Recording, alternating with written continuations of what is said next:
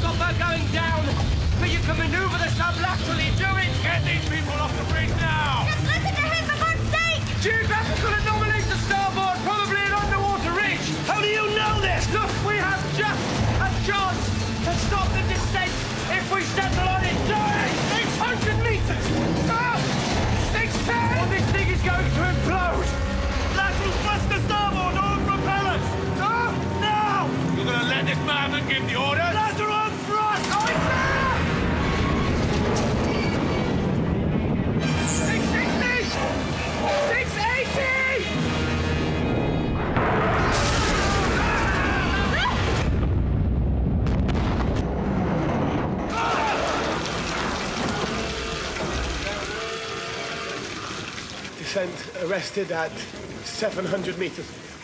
It seems we owe you our lives. The Gallifreyan Embassy presents Doctor Who Podshock, episode 291. This is Louis Trapani, and joining me on this thrilling episode of Doctor Who Podshock is uh, across the great pond that we call the Atlantic Ocean is Mr. Dave A.C. Cooper. Hello, Dave. Permission to come aboard, sir. Com- uh, permission granted, or I should say, aye. aye. No, well, actually, um, I feel like I need one of those little whistles, you know, that, that they welcome aboard people on ships. So, um, so good to have you, um, Dave, back here. Um, Happy New Year to you. Fine, thank you very much. And to yourself, I hope it's going to be a very, very good year indeed for you after your, all your ordeals of the past. I was going to say 12 months, but it's probably nearer to 15 months now. Yeah, yeah. It's um, the end of October was was 12 months, so it's yeah, tw- uh, 12 and change now. So, uh, yeah, I'm looking forward to. Um, I, well, I, I'm going to get more into that in a second. But first, before further ado, let me uh, welcome. Also joining us on this thrilling episode is Mr. Taras Hnatyshyn. Hello, Taras. Hello, I am not rigged for silent running this week. Oh. well, I, as as long as you're not silent on the show, because then um, it, it's kind of you know kind of defeats our audio podcast. we're, we're doing we're doing the show silent, but we have subtitles, so you can um, just kind of read along. Now, and I should make a mention that Taras is uh, here on, on the east coast of uh, the U.S., uh, not too far from me, a stone's throw, uh, if you have a very strong arm. So, uh, glad to have you back, and Happy New Year to you as well. Well, Happy New Year to you too. Well, thank you. And it's great to be back. Well, uh, I and I I hope I I was going to say something about your back, but maybe I shouldn't. I'm glad you're back. I'll just leave it like that. I'm glad to be back as well. Okay.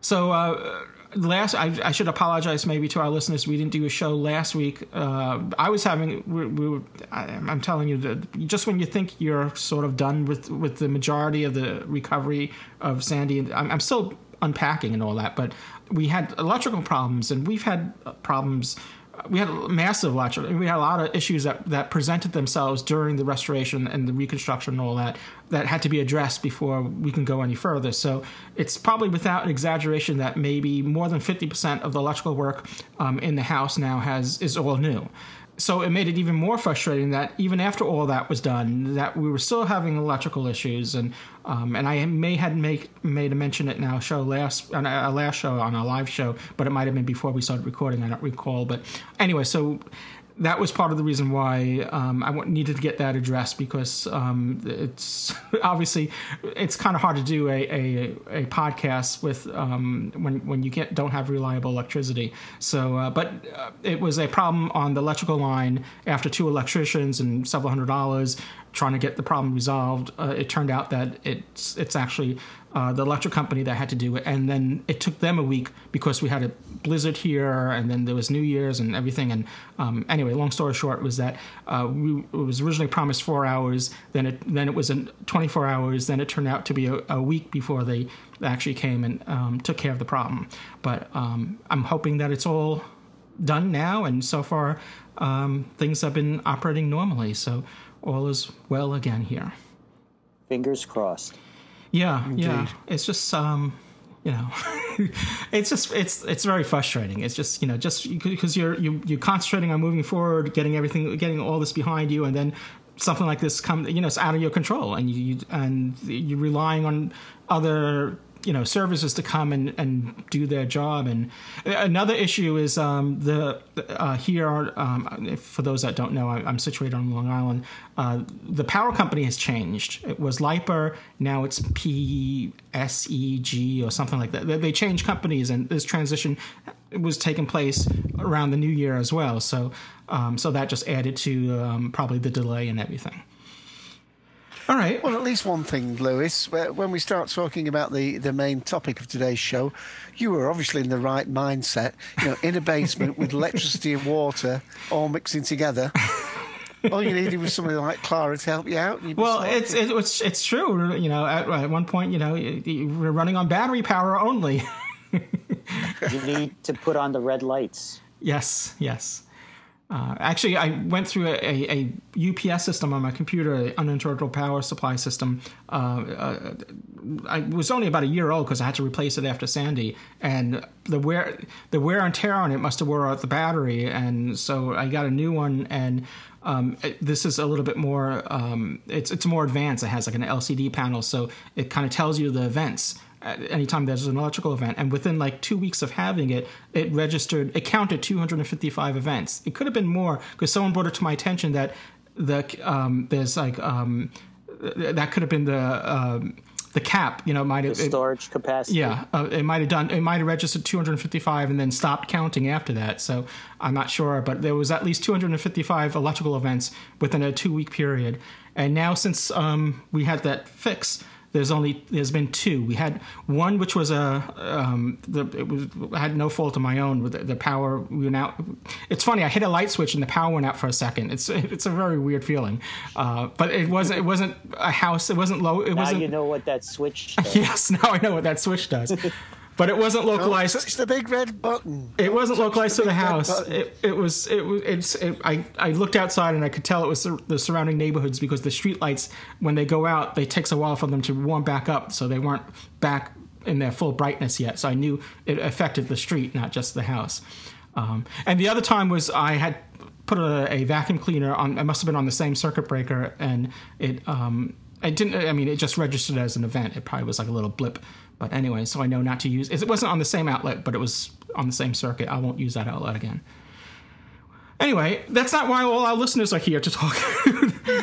we're, we're, we're, gonna, um, as that that clip that you just heard before, we're gonna be reviewing um, the the 2013 episode Cold War, which um, we, we didn't get to review because that was during the the, the hiatus while I was uh, recovering from Sandy. So uh, so we're, we're reviewing that today. But I guess before we go, uh, to do the review, there's some Doctor Who news that we should kind of cover. To start that off, I'll, we'll do the obligatory. All right. Well, uh, Still have a typewriter? yeah. you never know when you're going to lose power. You got. So, uh, so yeah, shooting has been. Well, first of all, um, happy New Year to all our listeners. It's it's 2014 today, so uh, the new series has um, begun shooting with Peter Capaldi as the Doctor, and um, you can actually this. I, I I'll need to um, kind of find the, the there's an a um, a YouTube video that had some footage of him, and well, I don't know if I don't really consider this spoilers, but well, I don't consider it a spoiler, but if you want to close your ears just for a, a half a second, well, not a half a second, but a few seconds, he was riding, he was riding a, a horse. Well, it wasn't a real horse, but they were shooting him, you know, in the back of a truck, doing a, like a close up of him, and uh, um, wearing he was, had a white shirt on, and I think it takes place in Victorian times. So, um, but that, I don't know what episode that sure is. that wasn't the Musketeers? Are you sure that wasn't the Musketeers, Louis? I, no, he didn't. Ha- he didn't have his goatee or anything like that. Did, did we talk about uh, who's writing for this series at all? No, we haven't. I had mentioned, you know, I, I didn't mention names. I had mentioned that, like the format of the series, and I and but I haven't mentioned the names. Is Well, it was handy? just recently announced that Phil Ford and uh, Ah, yes. Gareth Roberts were going to be writing. And I think they joined Neil Cross, and I forget who else was listed there in the list of writers. Mm-hmm. But those are the ones that I remember offhand. I can't add to that. Well, it's been a while since since like Phil Ford had because he was doing a lot during like the Russell T. Era, Russell T. Davies era, um, especially like towards the end. Oh, Yeah, there's it's just- also going to be Mark Gatiss Ah, joining. That's right. Yeah, Very timely. Gareth Roberts is. Yeah, Gareth Roberts is the fourth writer confirmed, joining Steven Moffat, Mark Gatiss, and Neil Cross. And uh, Phil Ford was recently added to that list. I believe Right. he's writing the second episode.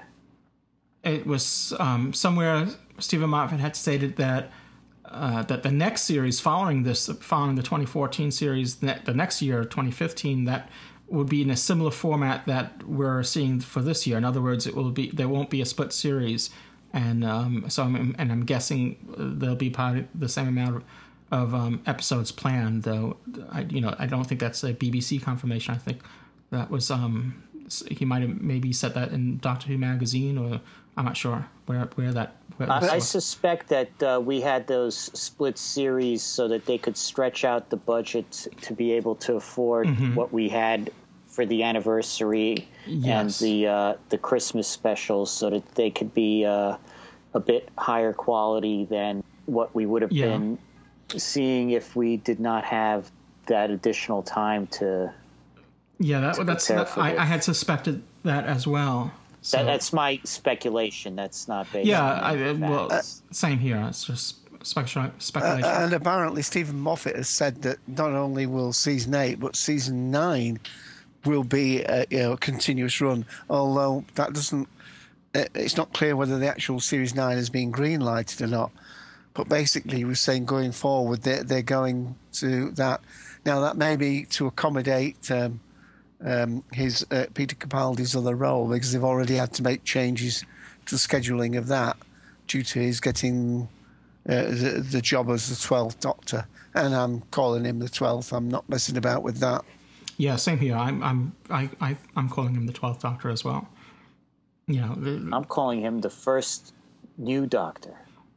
the first of the new cycle. Reboot one.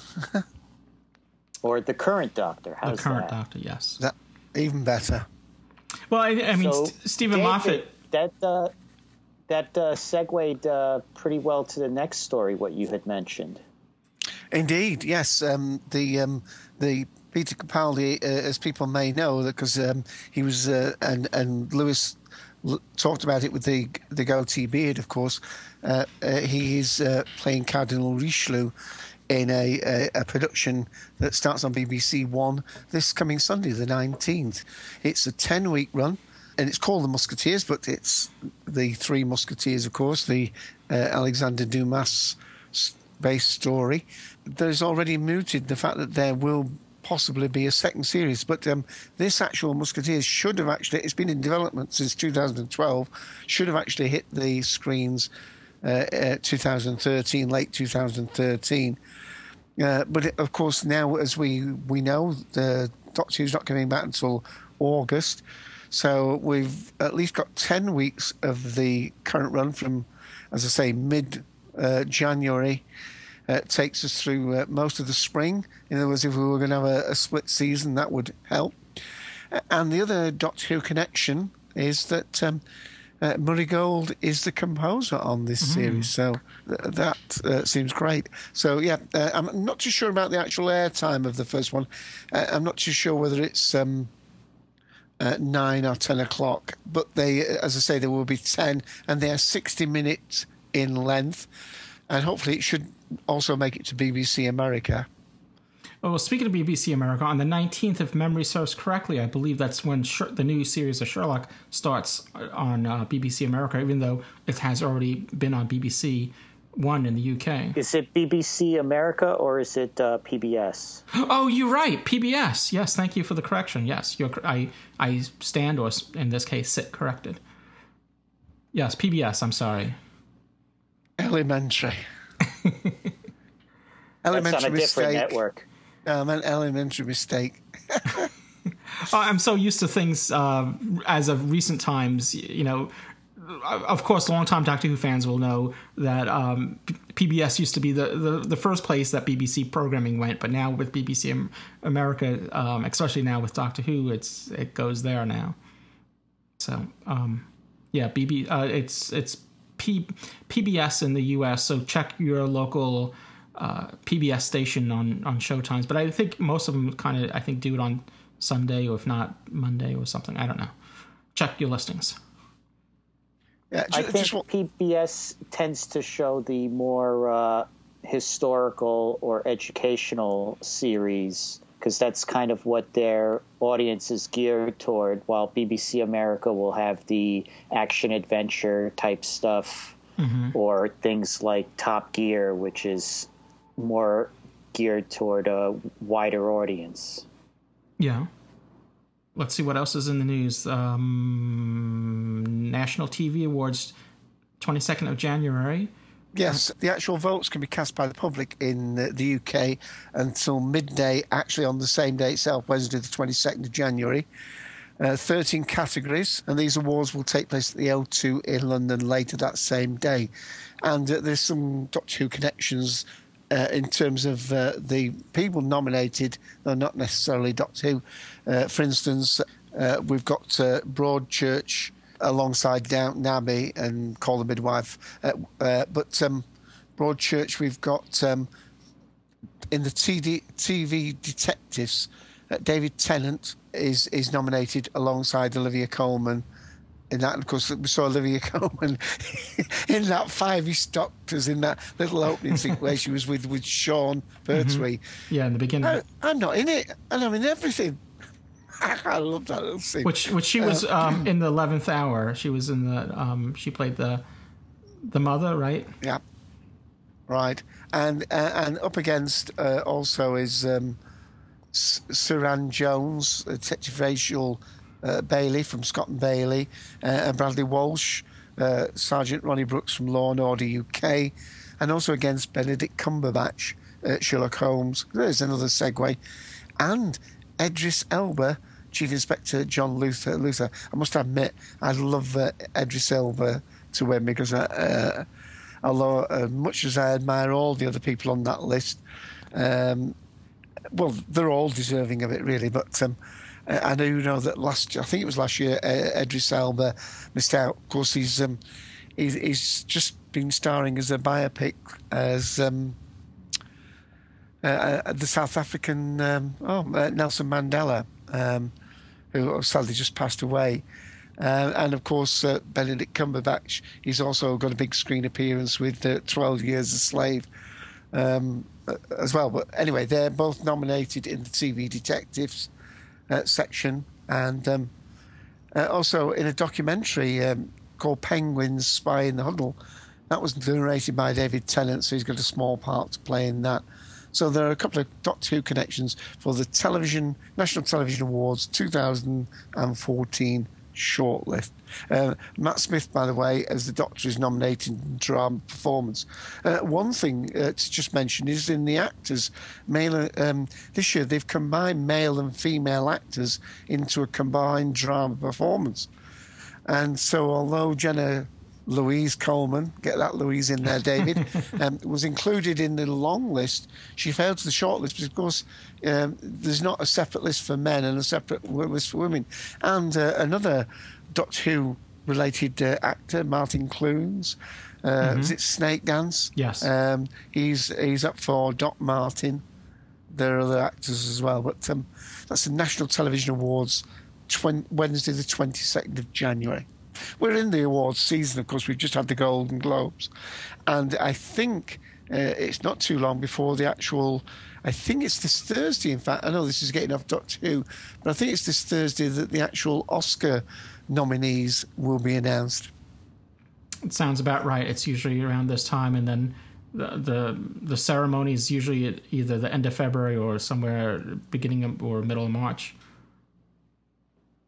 But you're right. It's, it's it's the season. It's the season for for handing out gold glittery things.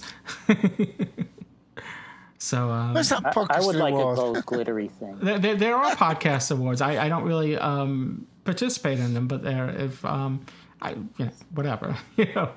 Yeah, the, the trouble with Yeah, I those remember, is that remember. um, for the, I mean, I, I, I, it doesn't seem too much the case now, unless I, I mean, I'm just not listening to the shows that do it. But at one point, it used to become a beg fest because you know where list, a show would be nominated, and then each show they would beg their listeners to go vote for them, and you know, and it just becomes I don't know. I, I just rather not get be in that situation where we have to you know constantly ask people to to vote for us.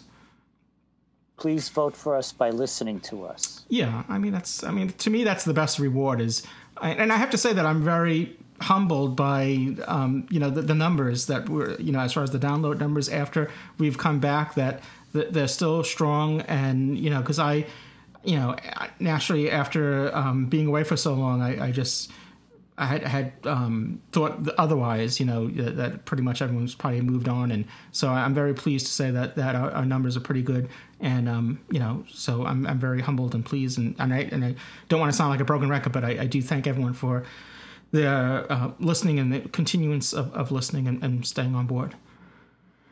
Well, I'll move the needle to the next track. Sure. And uh, the 50th anniversary episode was the most accessed program on the iPlayer for all of 2013.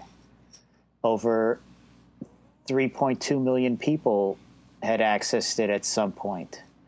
And it had uh, about 0.3 million more requests than the second place program, which was episode one of Bad Education. Hmm.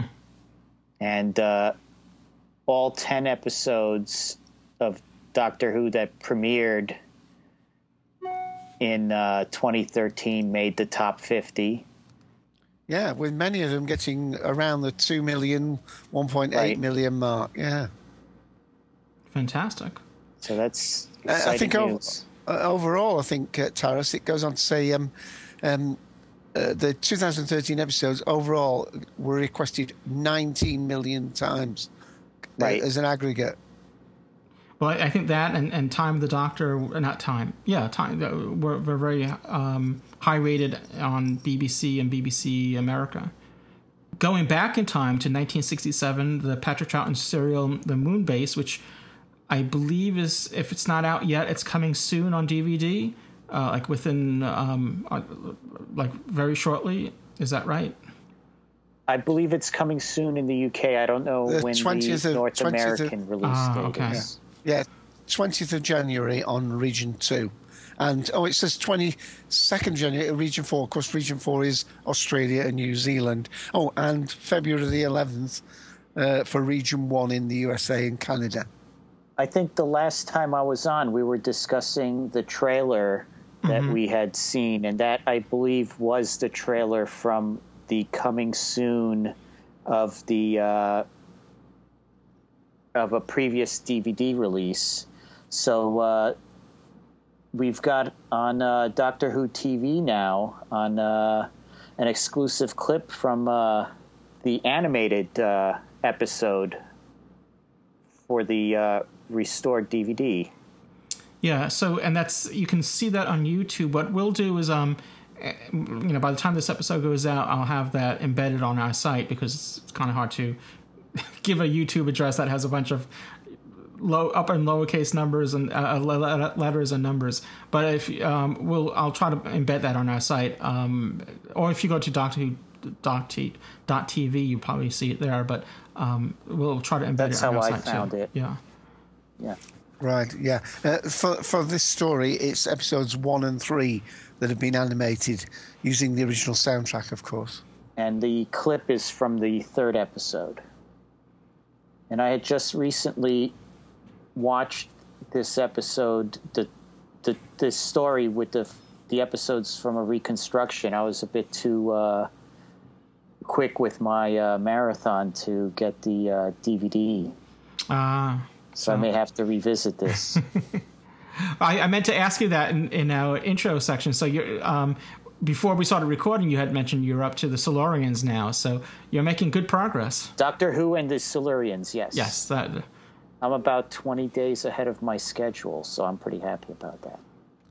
that's fantastic. So it gives you some you know leeway in case you're you know for some reason you're held up or you need some some um, you know whatever. If you can't get to an episode here or there, you got some cushion there. Which Yes. is a good segue. Segue. Speaking of, of Cushing, That was well played. Oh, he's funny guy. So I, I believe um, you had spoken to us uh, originally about this, Taras. So I'll let you talk about this. That um, about the Peter Cushing connection to the anniversary special. Yeah, apparently Steven Moffat wanted to include the posters from the Peter Cushing movies in uh, the archive, but they couldn't afford the uh, rights to use those images. So in a sense, it would canonize the movies and making them movies in the Doctor Who universe. You know, so that that they had made these movies about this character named Doctor Who, but obviously not the Either Time Lord. that, or maybe it was a uh, a different dimension. It could have been any number of things. Interesting. Seems amazing that it was two dear. I mean, I mean, what, what sort of money would they be asking just to have two posters? It seems you would think that they, they would be glad of the because it basically it's an advert, and people might go out and buy the DVDs, thinking, "Oh, it's canon now. I'll watch it." Yeah, it's um. I it- think people should watch the movies anyway. They're an interesting take on the uh, the two stories that they are based on. Yeah. Uh, for those that may not be familiar with, because I know there are a lot of new, you know, fans of the new series listening. These these are retelling of of William Hartnell stories, which but they changed a great deal for the, for the for the theater as far as um, you know the, the premise goes. You know, it's um, it's it's not a Time Lord. It's it's an Earth person whose last name is actually Who, and um, who had built a time machine that doesn't really explain why it looks like a police box, but um, but anyway, Well, it, it's to be fair, we didn't know that the Doctor was a Time Lord no, much later. well, that's true. But but he was from an, he, he was from another um another you know from another time, and um you know you know we knew that he was um you know from another world as well. Uh, I was just re- recently um watching the Sensorites where. Uh, Susan describes Gal. Well, d- d- not by name. That she doesn't name Gallifrey, but th- th- describes her homeworld with Yes. silver leaves and and so forth. So, but um, Orange Sky. Yes. Good memory. Well, then again, you had just you just been revisiting all these yourself. Well, that's already distant memory. Yes. Yeah. Well, now you're in, Sensorites. you're you're in the third Doctor now. I'm in color. Yes. Well, yeah. So going, but I agree with Trask. Um, it's it's interesting to go see, and you know, and you, if you get the DVDs, whatever, they'll you, you see them in the in the sixteen by nine aspect ratio, or um, you know, in the you know in the in the movie format, and um, you know, and this was actually the first time. Audiences saw Doctor Who, not the TV series, but you know, a Doctor Who in color. And they and they you took see young Bernard Cribbins as well. Yes, yes, and and and they took the color thing to heart with the Daleks, you know, making them colorful and um, you know, and and when. Uh, Steven Moffat. That was a no- sort of a nod when Steven Moffat took over and brought the Daleks back and redone them. You know, what some people call the Skittles Daleks or whatever. Um, the, the, the, it's, I think it was a, a tip to the hat to the to the film Daleks, the the movie Daleks that were in color that had that were very colorful. Uh, and I'll tell you what. Sorry. Go I, ahead. was just, uh, I I think I prefer the Robo Men in then to having humans with a bumming eye stalk. Oh yeah, well out the same thing with the TV series Roboman. I I prefer them having an apparatus on their head being controlled than stalks coming out of their foreheads. All right, well, um, I, I don't That have could be easily confused with the Cybermen, though. yes, but Celebi. I, I, I just I I don't know I just I I just don't buy this the the Dalek stalks coming out of their foreheads and I it's just it's it's just uh, that it doesn't I don't know sit well with me as You don't even have It allows them to sell those little flashlights that are shaped as a Dalek eye stalk for the kids in the playgrounds to play with. It's all about the merchandising. Uh, yeah, I know. Speaking about merchandising, There you go. You see, you were There's looking for the segue. be, I was, uh, I was looking for a segue there. there was going to be a uh, ebook released by BBC Digital in February called "The Tales of Trenzalore," which is going to include four stories of the uh, Eleventh Doctor's time defending Trenzalore, as we had seen some So, of that in the time of the Doctor. Th- those, um, the things that I kind of complained about in our, in my review of, of um, Time of the Doctor was, you know, not, you know, a lot of that was brushed over in narration and.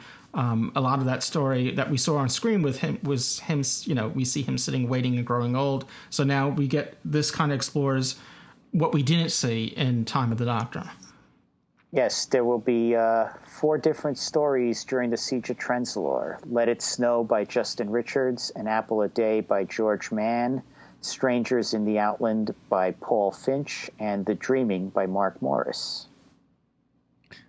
Not one called Geppetto Makes Toys.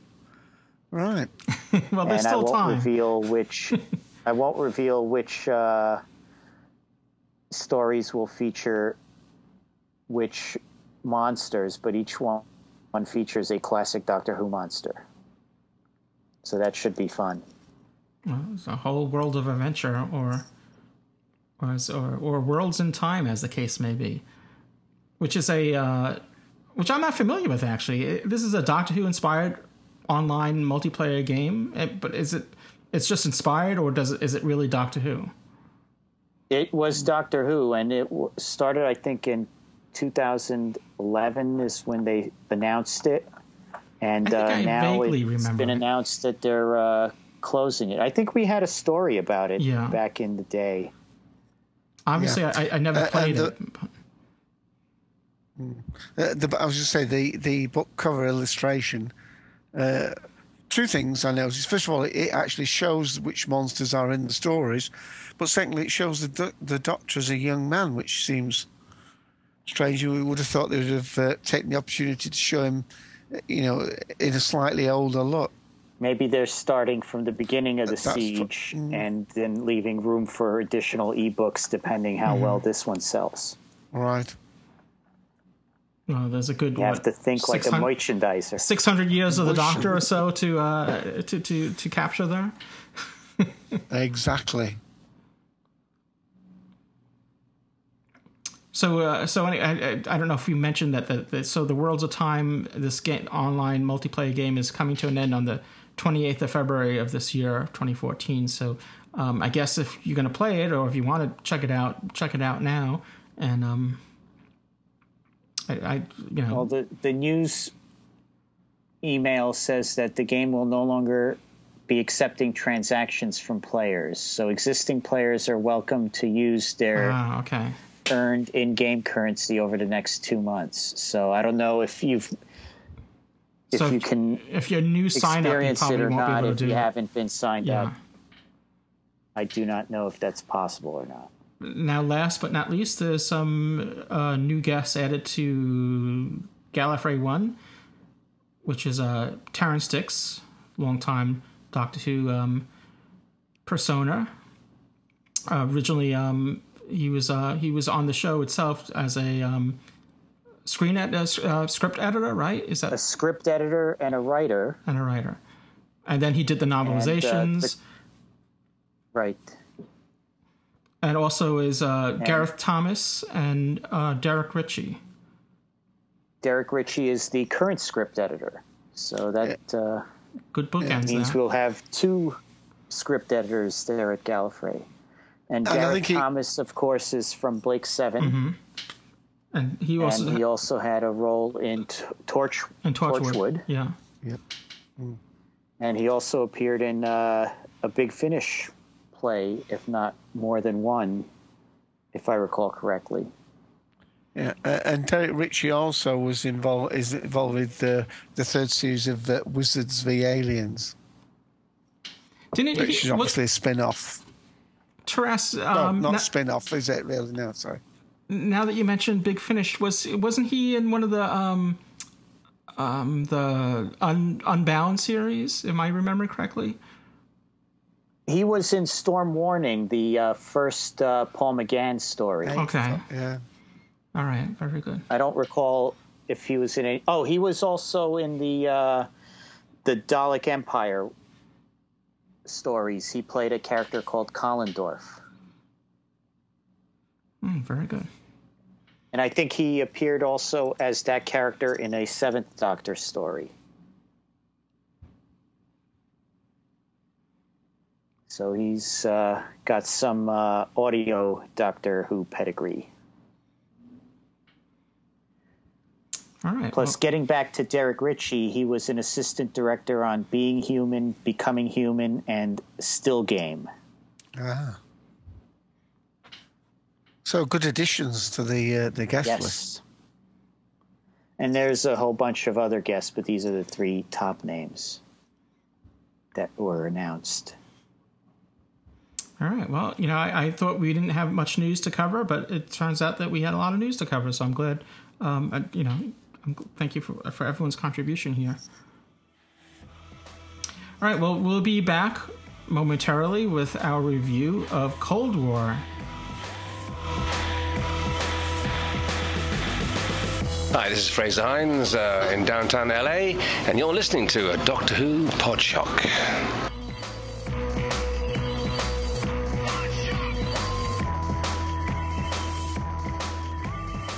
It's the middle of January. Is it cold by you? Well, if you're in the northern hemisphere, it just may be very cold, and that's the, why this episode has a very cold theme to it. We're reviewing the Cold War. Well, actually, it's just called Cold War episode of Doctor Who, and which features an ice warrior. And for uh, this episode's audible selection, we're going to uh, feature Doctor Who and the Ice Warriors. Now, um, for those that are familiar with Doctor Who Podshock, you probably already know that Audible is the premier provider of digital audiobooks. Audible has over 150,000 titles to choose from in every genre, including science fiction, but not only, they also have thrillers, business, romance, comedy, and so much more. Audible titles will play on your iPhone, Kindle, Android, over 500 devices for your listening anytime and anywhere. Now, for you, listeners of Doctor Who Podshock, Audible is offering a free audiobook download with a free 30 day trial so you have a chance to check out their service. Now, if you decide you don't like it and you don't want to continue, fine. You just keep you can keep that free Audible selection as yours and be done with it. To download your free audiobook today, simply go to audibletrial.com slash podshock. Again, that's audibletrial.com slash podshock for your free audiobook. And as I suggested before, we're recommending Doctor Who and the Ice Warriors. This is by Brian Hayles, and it's narrated by Frazer Hines, who's played, as you probably know, Jamie McCrimmon, the Second Doctor's companion. This is um basically the, a story which has which features Jamie and Victoria and the Second Doctor, and um and and it features the um the Ice Warriors, you know, our good old friends from Mars. So, um, without any further ado, let's hear a little bit from this audible selection. Personnel, base evacuation procedure, phase one. Section leaders report immediately. The urgent metallic voice of the computer cut across the quiet bustle of the Britannicus base ionizer operations unit. Although the monitoring technicians continued to work at their places on the central control desk, the standby crews moved briskly to their assembly stations, ready for a routine evacuation drill. Base evacuation procedure, phase one. General alert. Senior control technician Jan Garrett hurried to the sleek control deck of Echo, the computer's communications unit, and stabbed the personal response button. The streamlined artificial head containing Echo's video eye swung into line with Jan's tense face. Reference standby alert, she said tersely, cold grey eyes frowning behind her prim spectacles. Explain. Threat of possible ionizer breakdown, It replied crisply, without a trace of emotion. Relay checks report malfunction buildup. Full data not yet available. All untraced ionizer faults require evacuation standby. It continued. As the voice clattered on, Jan Garrett hurried in the direction of the ionizer control room. She didn't need a lecture from Echo. She was all too well aware of the dangers. If the ionizer ever got completely out of control, it would mean total disaster. Not only would the entire unit be wiped out, but this area of southern Britannicus would be plunged into the state of radiation half-life for the next 500 years. And without the defensive barrier of the ionizer's heat shield, the whole island would eventually become uninhabitable, locked in the grip of a new ice age. But the computer, as ever, had given timely warning of trouble ahead. With Echo to guide them, they could not fail to hold their own. The flat voice suddenly changed in tone, rising a pitch to a higher degree of quiet alarm. Phase two, Amber Alert. Phase two, Amber Alert. All unauthorized personnel to be located and documented for departure. Jan fought her way through the orderly turmoil of the Grand Hall and entered what had once been the library of the Georgian mansion that now housed the Britannicus base unit. It was in this elegant room, its paintings and its leather bound books still preserved in their original 20th century state, that the compact but delicate ionizer was housed in regal isolation, its power lines linked to the small but immensely powerful reactor unit contained in the cellars below. One glance at the machine was enough. All the telltale needles were sinking rapidly through amber into the red danger zones. Jan's hands began to operate the relevant controls, damping, adjusting, increasing, desperately trying to achieve stability. Suddenly, the tension that gripped her was sharply increased by the sound of a man's voice at her shoulder. She turned. Leader Clent's face was dark with anger. Why has this been allowed to happen? he snapped. The whole power series is barely above. Again, that's Doctor Who and the Ice Warriors. To download this or any other title that you choose that they have to offer as your free audiobook, simply go to Audible Trial slash I'm sorry, simply go to audibletrial.com slash podshock. Again, that's audibletrial.com slash podshock for your free audiobook.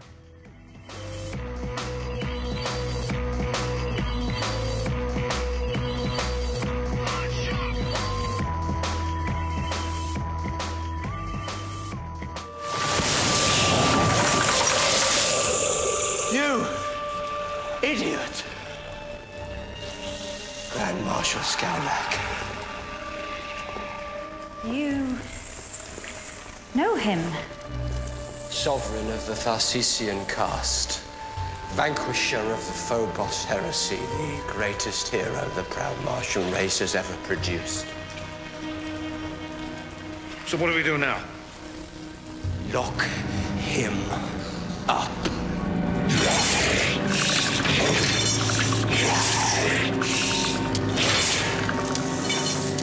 is it true? Uh, true? I slept for 5,000 years.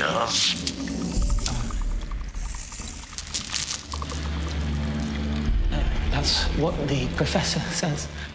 The Ice Warriors have a different creed, Clara, a different code. By his own standards, Skaldak is a hero. It was said his enemies honored him so much they'd carve his name into their own flesh before they died. Oh, yeah. Very nice. He sounds lovely. An ice warrior. Explain. There isn't time. Try me. Martian reptile known as the Ice Warrior. When Mars turned cold, they had to adapt their biomechanoid cyborgs, built themselves survival armor so they could exist in the freezing cold of their homeworld. But a sudden increase in temperature and the armor goes haywire. Like with the cattle prod thing. Like that cattle prod thing. Bit of a design flaw, to be honest. I've always wondered why they never sorted it. Oh, look, you've got me telling you about them, and I said there wasn't time. Well, welcome back to Doctor Who Podshock, and as you can tell from that clip, we are about to review Doctor Who Cold War. And as always, before we start a review, I just want to remind everyone Spoilers. Spoilers. Again. Spoilers. Spoilers. Spoilers. Spoilers. All right. Well, we all know um, spoilers are abound going forward, and you may say to yourself, "Well, Louis, um, this episode premiered last April of 2013. I think we're we don't need to do the spoiler alert." But you know, people are listening to the show at all different times. You know, uh, in in their voyage of uh, Doctor Who, so um, they may not have seen it yet. So just just as, as a little courtesy, just a little spoiler alert. But um, but that's it. So that's done. We'll go forward with our review. So uh, this is um as as I just mentioned, it was uh it it was on the 13th of April of 2013 that it was broadcast. Um, actually, um, it's it's one of the shorter episodes of the 2013 series. I um, I, I mean I I got it from um, iTunes and it comes in at 41 minutes it's it's shorter than any other ones that um that that that premiered that year.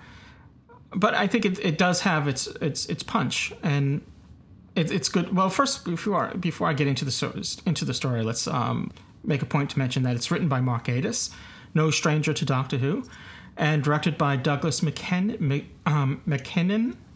I'm pronouncing his last name pro- properly. So coming off the heels of um, the Rings of Akhaten, I I actually really thought this was a because for me that was sort of a low, and now this was a nice kind of punch forward again, and um, it's great to see um, the return of the Ice Warriors, which we really haven't seen so much in you know since Doctor Who's come back. You know, there was the Waters of Mars where you know there's sort of a reference to them and um, but we didn't actually, you know, obviously that, that wasn't a story about the Ice Warriors.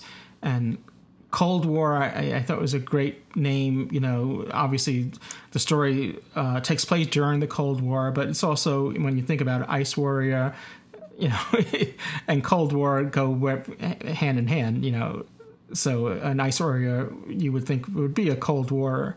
Would we be fighting a Cold War? so I obviously I it just I it kind of worked well there. So this takes place in a uh, Soviet submarine uh, near the North Pole um, in 1983, which is nice to see them exploring history, but recent history, because you know, especially like during the Christmas episodes, we, we get our fill of Victorian times. So it's it's good seeing um, something a little bit more recent um, that, that, that maybe a lot of the audience um, maybe have lived through, or maybe the younger people might have been born then, but uh, for us older timers, yeah, we can. I remember watching Uh, Doctor Who in 1983. Walkman- yes. Yeah, the Walkman owners amongst us. I, I thought the uh, the production values were really top notch here. There's uh, like you know, in in a sense, theatrical value. You know, and, I- and I think speaking of which, uh, you know, as far as theatrics go, I, I think one might say this might be tipping the hat in some respect to um, to Ridley Scott's Alien movie, and and at least in some scenes there, it it seems to um, been a, a little nod to that. You know, uh, when um, well, word I- is, the word is rip-off you're looking at. well, no, I wouldn't say that, but it's you know, The, the, the, the, the skitterish movement of the... Anyway, we'll get to that maybe, yeah. yeah. I mean, it's it's de- it, uh, definitely. I think it's a, it's an obvious nod to it. You know, instead of uh, being trapped in a ship, you know, in space somewhere, you're, we're in, in a submarine for all intents and purposes, trapped underwater. Uh, you know, near the North Pole, you, you might as well be out in outer space. You know, no one can hear you scream. You know where they were either. So it has that feel of a Troughton based under siege story, it, which is it does, yes. where you Yeah. got the uh, first appearance of the Of- Ice mhm. Warriors. So it's kind of like a, a nod to, to that that era as well. Well, and you had mentioned this in our um, when we we were chatting before the show that uh, the block of ice is sort of um, a a, um, a reoccurrence. You know, having the, the the ice warrior come out of a block of ice. Yes, in both stories, that's how the Ice Warrior is originally introduced to the uh, to the episode. Now, when I, I first saw this, I said to myself, you know what would have been nice if they would have done this, but I, I there's a caveat to this. Is um, it, before the TARDIS arrives, it would have been kind of cool if they were all speaking Russian, and then after the TARDIS arrives, without any explanation or anything like that, everyone's speaking English, or you know, at, at least we're understanding them in English. But as, as cool as that would have been, and I even like rewatching it, that thought went to my mind again. We have to say that that you know it they don't do that with aliens you know when the he when when we see um you know before the TARDIS arrives if there's a prologue that uh with with alien cultures you know we're not hearing them speaking in their alien tongue before. So but I I, I don't know. I, I just thought it would have been kind of appropriate here. But as I said it, um they, they don't do they don't do it elsewhere so why should they do it here but that was my thought when I was watching it Yeah, I would agree that that might have been a good idea. Probably it was too long a scene for that, uh, and also um, uh, they wanted the uh, the professor character to be singing. I suppose in. Well, he still could have sung that that part in English, even even if the the rest of Mhm, the dialogue ha- had been in Russian, uh, presumably with um, with um, you know uh, text uh, over the over the screen, so we knew what they were saying. I, I think that would have actually worked well. Well, and we, we were we were a bit of a miss by saying um, by not mentioning that David Warner is playing the professor here, which David Warner has a long um, history of um, films, and you know, I think he you know he brings that- Everything. everything. He's he's Just doing everything. everything. Every, uh, he's no stranger to time travel either, since uh, he was he was in um, what was the, the 1979 um, um, what was that called again? The H.G. Wells story. Um, that was a movie about he was uh, he was Jack the Ripper, and H.G. Wells was tracking him. Nicholas Meyer oh, directed yes, it. um, time after time. I think that Time was it. After Time, I think that was it. Yes, good movie. If you haven't seen it, it's a if you like time travel stories, definitely that's worth checking out. So he, uh, he it's actually he plays a lot of heavies. You know, he plays a lot of villains, and so and here it was nice seeing him playing. You know, a um, you know he's not playing an adversary here. He's you know, in a sense, he's he's sort of befriends the um, uh, Clara and the Doctor in this story. Well, I mean, you, can go back, well, a lot further than that, but I mean, one of the earliest things I saw him in was The Omen uh, alongside Yes. the Second Doctor.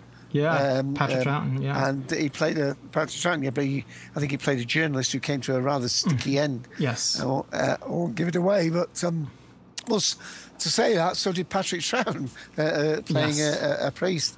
Uh, but as you say, he's a been uh. Cardassian in uh, yeah, in uh, Next Generation. Uh, but he has also been in Doctor Who before. He's um, he played, um, he did the voice in Dreamland of um, Lord Azlok, was it? Um, uh, the the the the, the principal uh, alien in Dreamland, the the Tenth Doctor um, animated story. And in the Doctor Who Unbounds, he played the Doctor in uh, an alternate Doctor in two of the uh, stories, opposite uh, Nicholas Courtney. Mm, maybe that's why. Maybe that's why I was thinking of, um, with Gareth Thomas earlier. Unbound was coming to my mind. Maybe, maybe somehow that leaked into it. Okay.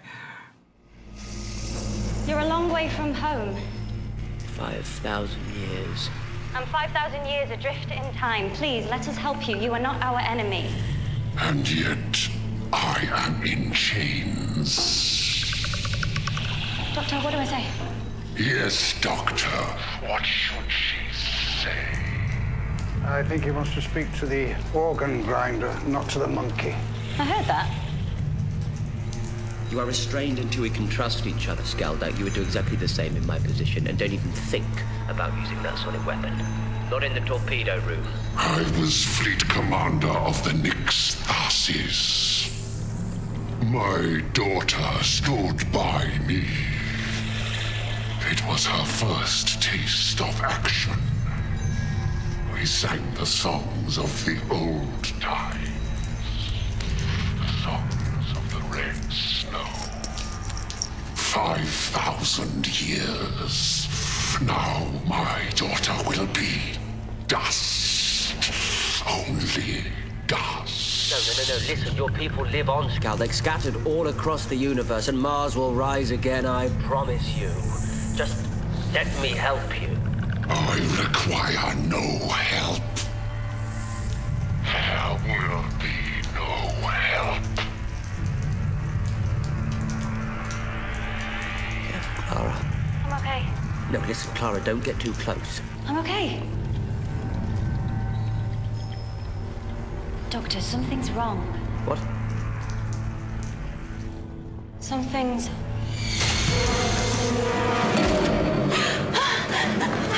it's not there, it's gone. Gone?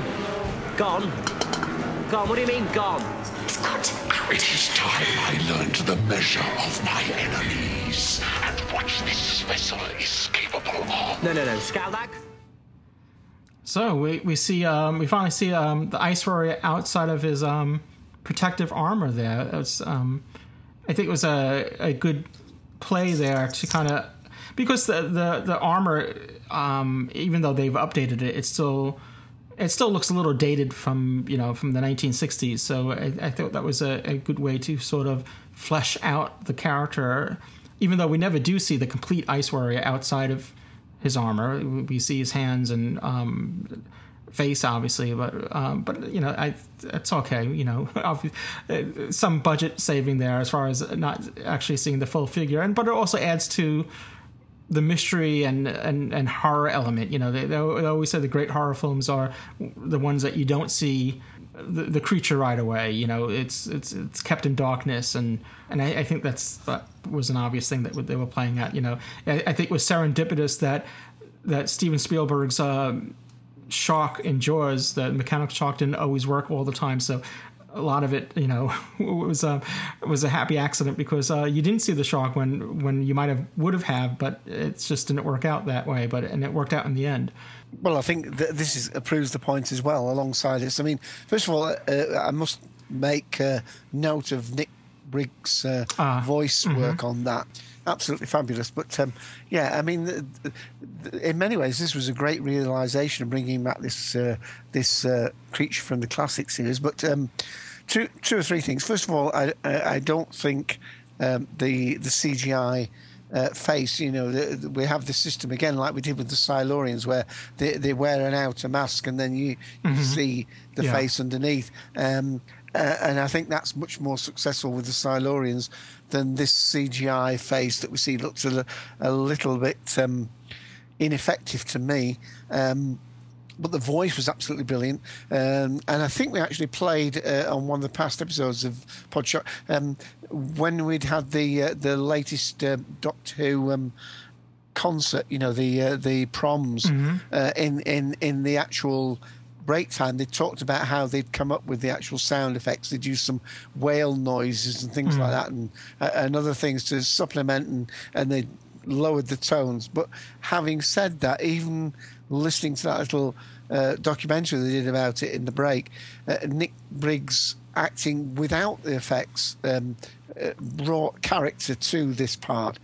Uh, now, I seem to remember Taras being uh, a classical man for the moment. With with this uh, alien race, there were actually, uh, as I thought, there were two two uh, spe- not species, but there was like the the warrior class, the very large lumbering ones, and then the the actual uh, leaders, the actual officer rank or whatever you would want to Mm-hmm. call it were much more slightly built and not actually wearing that outer armor or wearing a much lighter armor.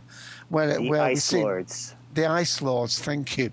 Um, so I think this was very successful. But uh, where you said this about the um, the alien thing, uh, I think it was a little bit too skittery and a little bit too small. I mean, um, I, I understand the fact that it it, it could riddle out of its uh, shell, and and to do that it would have to be a smaller. But I, I thought it should have had more substance than that.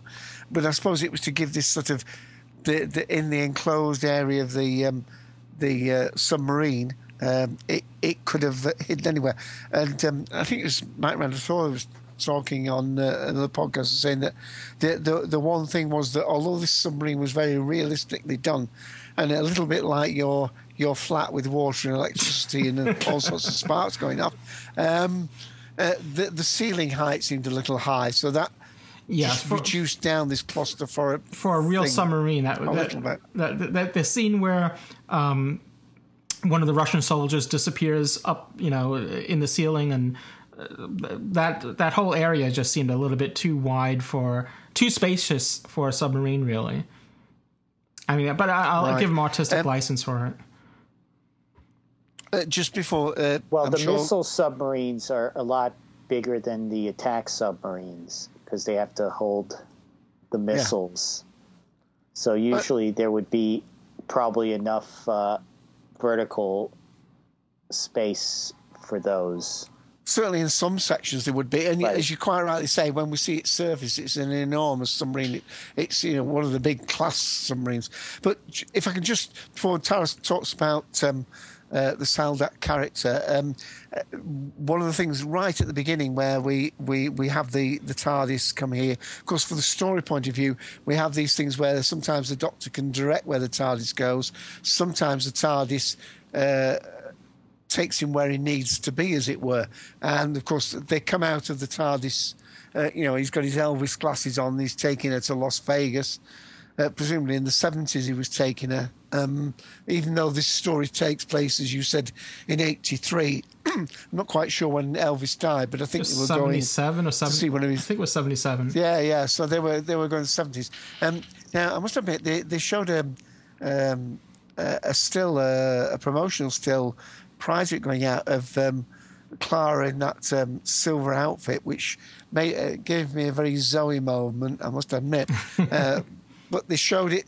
They showed the picture through a bulkhead, so you sort of got a, a full length uh, picture of the two of them there uh, inside the submarine. So uh, it, it, was really uh, very nice uh, where they were thrust into it. But I was a little bit taken aback where uh, we have that first scene where, you know, the captain reluctantly. Um, is persuaded by the doctor when he talks about you know lateral thrust and that was the first clip I think you played Mhm, and uh, th- they go onto this ice shelf and he says to the doctor um, I think we must thank you you've saved our lives and then within a second um, we have this thing where um, you know uh, the the um, I don't know what happens. Oh yeah, they start. It starts to shift or something like that, and they think they're under attack again. And the um, the uh, sonic screwdriver goes flying. Presumably, that's the point when it activates the homing device or the the HADS or whatever was called on the TARDIS.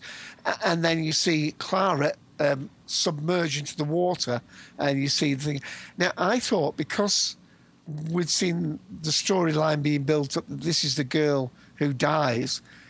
I actually thought at that point she, uh, what they're going to do is she, she's going to die at this point because it seemed very strange because that was reinforced in my mind because when obviously it turned out she'd actually just revived she'd been underwater slightly un- unconscious under the very cold water suddenly the captain's at the the doctor's throat even though just 20 seconds below, and of course, uh, after, of course, that's if there isn't an advert in between.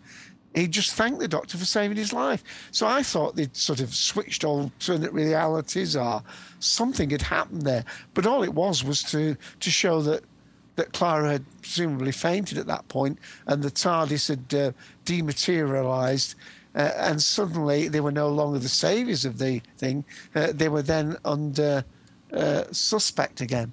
Since the stories are usually told from the companion's viewpoint, so Mhm. when Clara loses consciousness, they move the story forward. Yeah. So we don't know how long Clara was out. Mm-hmm. So that gave some time to move the story forward, and it could possibly explain Right. why the uh, the episode length was short. Maybe they cut out a scene from there that just slowed the pace down to a crawl, That would make sense. That and it would and we just go right into the story instead of uh, some exposition or whatever was there that would have slowed the, the, the pacing down.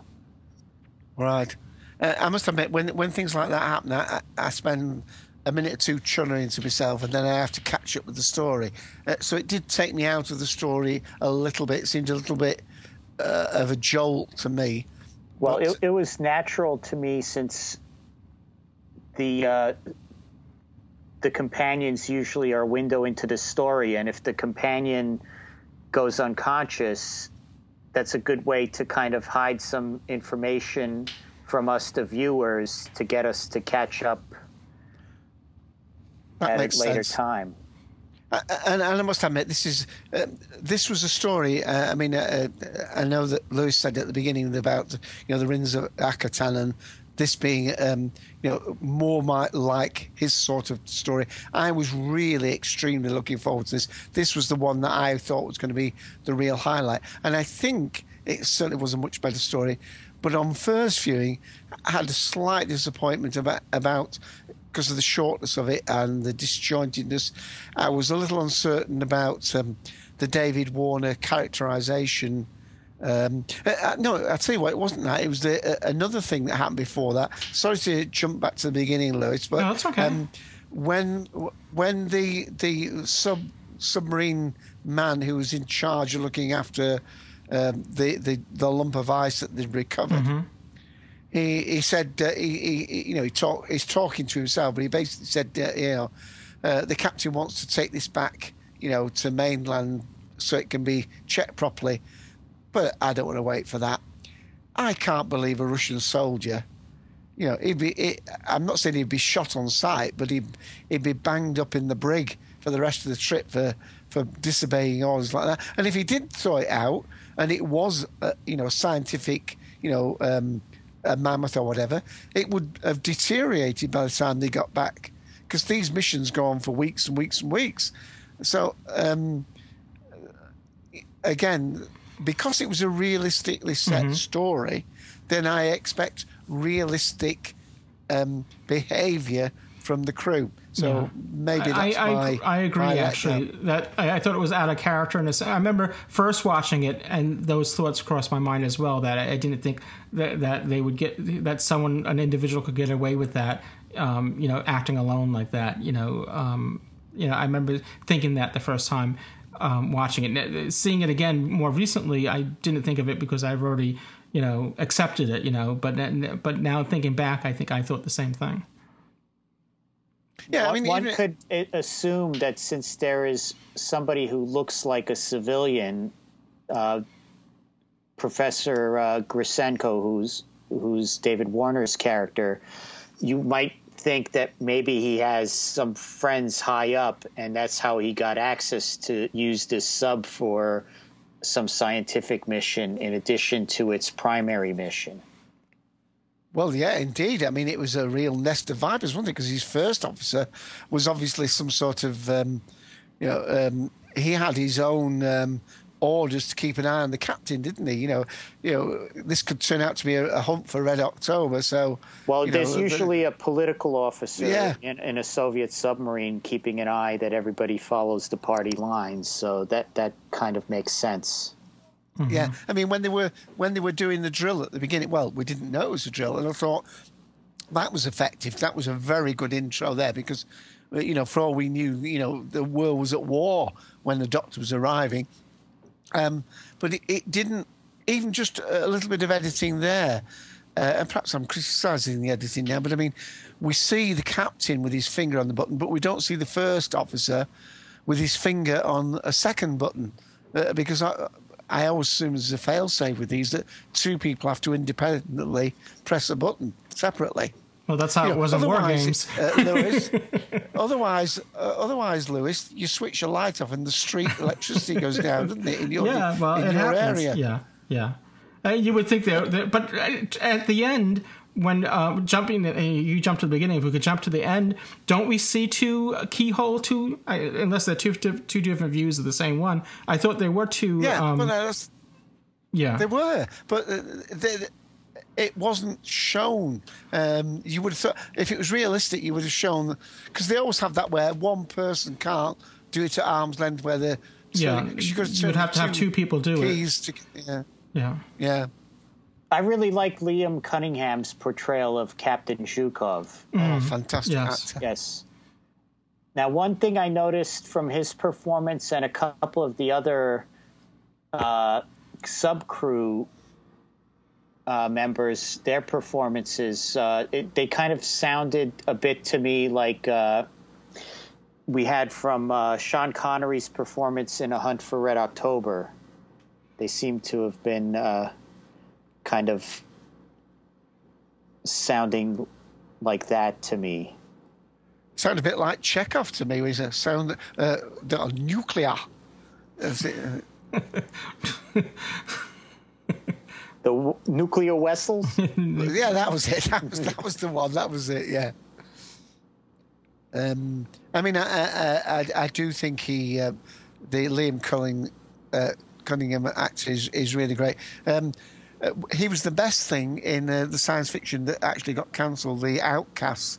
Uh, uh, if anybody, that was a UK uh, science fiction series where he plays the commander of. Uh, uh, it was from 2011. This was where they were they were sent to another planet uh, called Carpathia, and um, I think there were only eight episodes of that maybe before it got canned. Um, but that had uh, Daniel Mays in it from um, Ashes to Ashes, and uh, has some great uh, characters in it. But um, yeah, he, he he plays that commanding officer very, very well indeed. Reminded me a bit about the, a little bit of the actor who was the um, the leader of the um, the humans in um, the Doctor's Daughter episode. Um, you know, the one that, that you said, uh, Louis. I think when you saw it, you thought, "Oh, it's uh, the man from uh, King Arthur or whatever it was." Uh, and I'm trying to remember his, the actor's name for that now. I do talk myself into corners, you know, with this. I never know where my voice is going. So, but if you if you remember the leader in the um, the Doctor's Daughter Yes. episode, Yeah, um, that- that- I think I had it's a, a vo- similar unmistakable voice. Yeah. Comrades, you know our situation. The reactor is drowned. We are totally reliant on battery power, and our air is running out. Rescue is unlikely. But we still have a mission to fulfill. If the doctor is right, then we are all that stands between this creature and the destruction of the world. Control of one missile is all he needs. We are expendable, comrades. Our world is not. I know I can rely on every one of you to do his duty without fail. That is all. Listen to me. We both understand each other. This. This mewling time of peace, it doesn't suit us. We're both warriors. Together. We can form an alliance. An alliance? Yes. To win the Cold War. Cold War. Both sides are capable of completely obliterating the other. It's a state we call mutually assured destruction. Mutually assured destruction. But this has not occurred. No. Not yet. It's interesting how either it's Murray Gold or the sound effects people, you know, incorporated like the heartbeat sound in in in, in that scene there. yeah. And Nigel Terry, it was. Uh, I was trying to think of from. Uh, Yes, the Nigel. Doctor's Yeah. Door. hmm So, uh, and the the first officer, by the way, um, he, he played a very good part. Um, um, Tobias Menzies, is it? I think. I got Yeah, the, the Lieutenant right um, one for Step- that. Seb- um, Lieutenant S- Sebastian. Yes. That's it. Yeah, yeah. He's just been recently in a latest episode of uh, Silent Witness. Um, unfortunately, he gets a little bit typecast because he always tends to be the the the, the sort of person with a little bit of uh, not very good moral fibre. So he get he gets a little bit uh, typecast into that sort of a role. But um, yeah, I thought he was extremely good in this. He was a good uh, counterfoil to the captain, really. Yeah, and, and I don't think he was all that trusting to the doctor either. Yeah. So now, Dave, you had mentioned that you didn't like the the CGI head of the the Ice Warrior. You, you were a little disappointed. Well, it looks a little bit, um, yeah, it, it looks a little bit. uh, What's the word? Not see-through, but I mean, it Not It solid. looked a bit pasty, and it didn't. Yeah, it didn't look solid. Um, and also, when he had the the helmet and the thing on, the the the actor obviously. uh, I mean, we've mentioned the actor.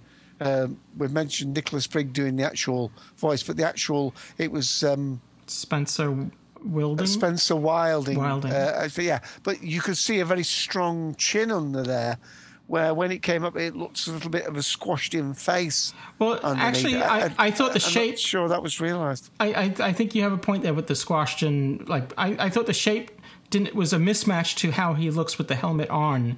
Um, I mean, unless his face, you know, is is pliable, whatever. It just he the CGI face seems very round, and with the helmet on, uh, the the the head looks more oval.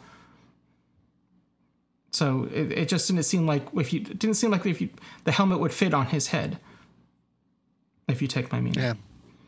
I, again, they were they were they were trying to do something more than because in the originally you never you know and the doctor makes a mention that this is like the first time that he sees them outside of the protective armor you know so and again I think they were trying to do something more than just rely on what we saw you know in the 1960s when um, maybe something like that was a little bit more accepting you know as far as the costume goes and they updated the costume but it you know I think it's I mean they had to keep it they had to keep it honest and true to the original, yet modernize it. But I, I don't. I, I think um, the CGI is what really brought it to what maybe today's audiences would expect.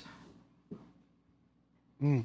I mean, I love the. Um, I thought Matt Smith did uh, did a very good job on this. I, I like the way he's describing, you know, the Ice Warrior and uh, uh, and uh, his his his sort of admiration for their warrior class and so on, and Mhm. treating them with respect. And and I also love the the fact that Clara, you know, goes in and. Um, you know the, the spunky girl that she's. Although I say again, doesn't sound very right. to Say a UK girl's a spunky girl. It always sounds a more American term, but you know she she went in and um, uh, and arbitrated there.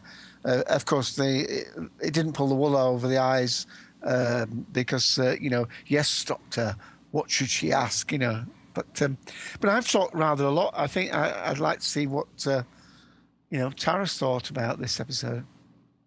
I really enjoyed this episode. This uh, showed us some aspects of the Ice Warriors that we hadn't seen before, though there was, uh, I guess, a story that was replaced by the Seeds of Death that was supposed to uh, go into the origins of the Ice Warriors that kind of hints at what they look like without their armor that uh, was recently done in the Big Finish's Lost Stories series, uh, Lords of the Red Planet, which was also written by uh, Brian Hayles. So that was interesting to listen to that after having seen this story. But I really enjoyed this story. It really gave a feel for the time and being on a submarine. And it really called out to the, the old Troughton base under siege stories, which uh, were quite enjoyable when I was rewatching them recently. Yeah, I think it was very good. I mean, um, of course, we we we had. Um, dare we even mention the words Doctor Victorious? But we we had the the story in the Tenth Doctor's uh, uh, set on Mars with the, you know, with the water. Water always wins. I don't know whether that clashed somewhat with the thought of um, uh, this race uh, as against that. I, I don't know how the two um go together. Really, I suppose we've got to think of them as separate time periods in Martian history.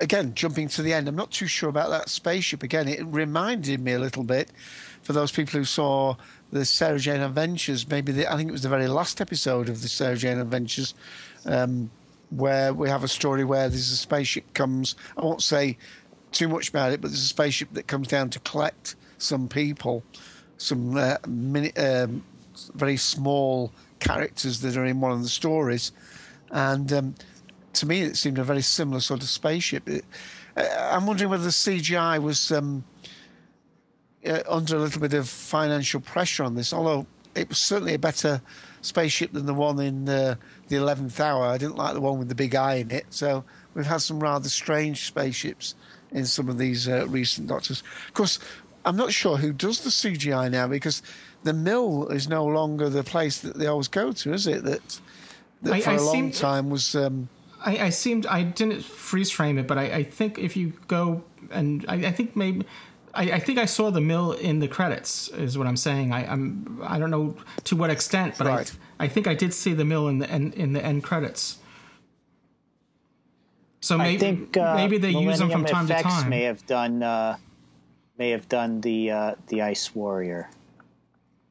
It could be that it could be that one that did uh, the ice warrior, maybe one did the spaceship, or um, you know, and uh, I'm, I'm assuming um, you know some of the, the submarine as well, and you know some of the I don't know you know what what are model shots and what might be CGI. When the submarine initially. In that early scenes when when it's sinking and all that, and you hear some of the sounds of the uh, you know that, that you hear in the background, it reminded me of the AT-AT walkers. Um, just speaking of effects and um, going to audio effects, if you if you listen to that, it, it does really. I mean. Um, you know, for the Star Wars films, they sample sounds from everywhere and they incorporate it. So it, it, um, it doesn't mean anything. I'm not saying that they took it from Star Wars. I'm just saying that it's just, just a coincidence that uh, there's similar sounds there.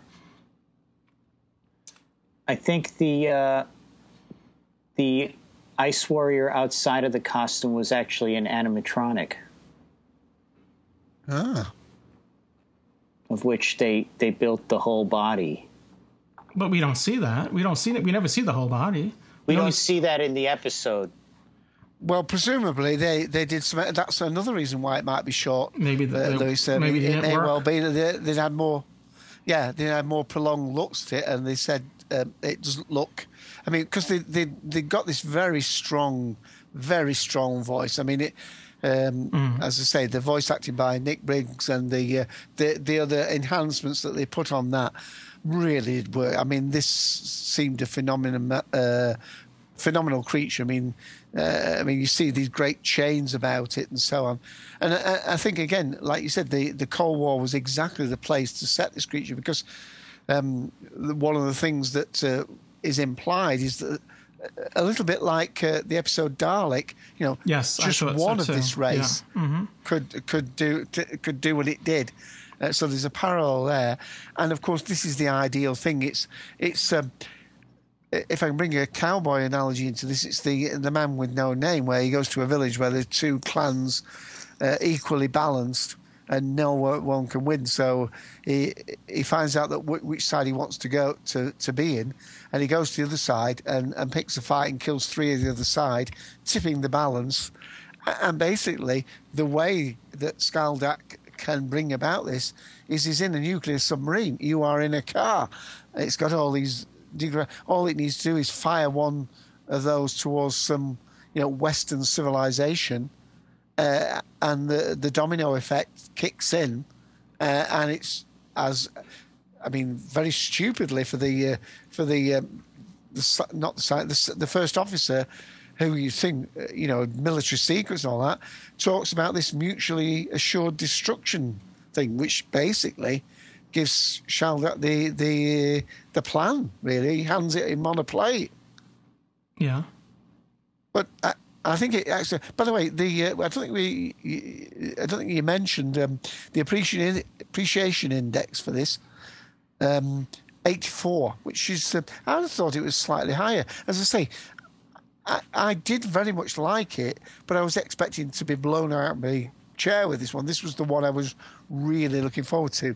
Um, But if we Uh, take a look at that second half of the uh, season, with Yeah. the exception of the first and the last episodes, they were basically all 84s and 85s. So as far as the AIs go, they were kind of like on an even keel.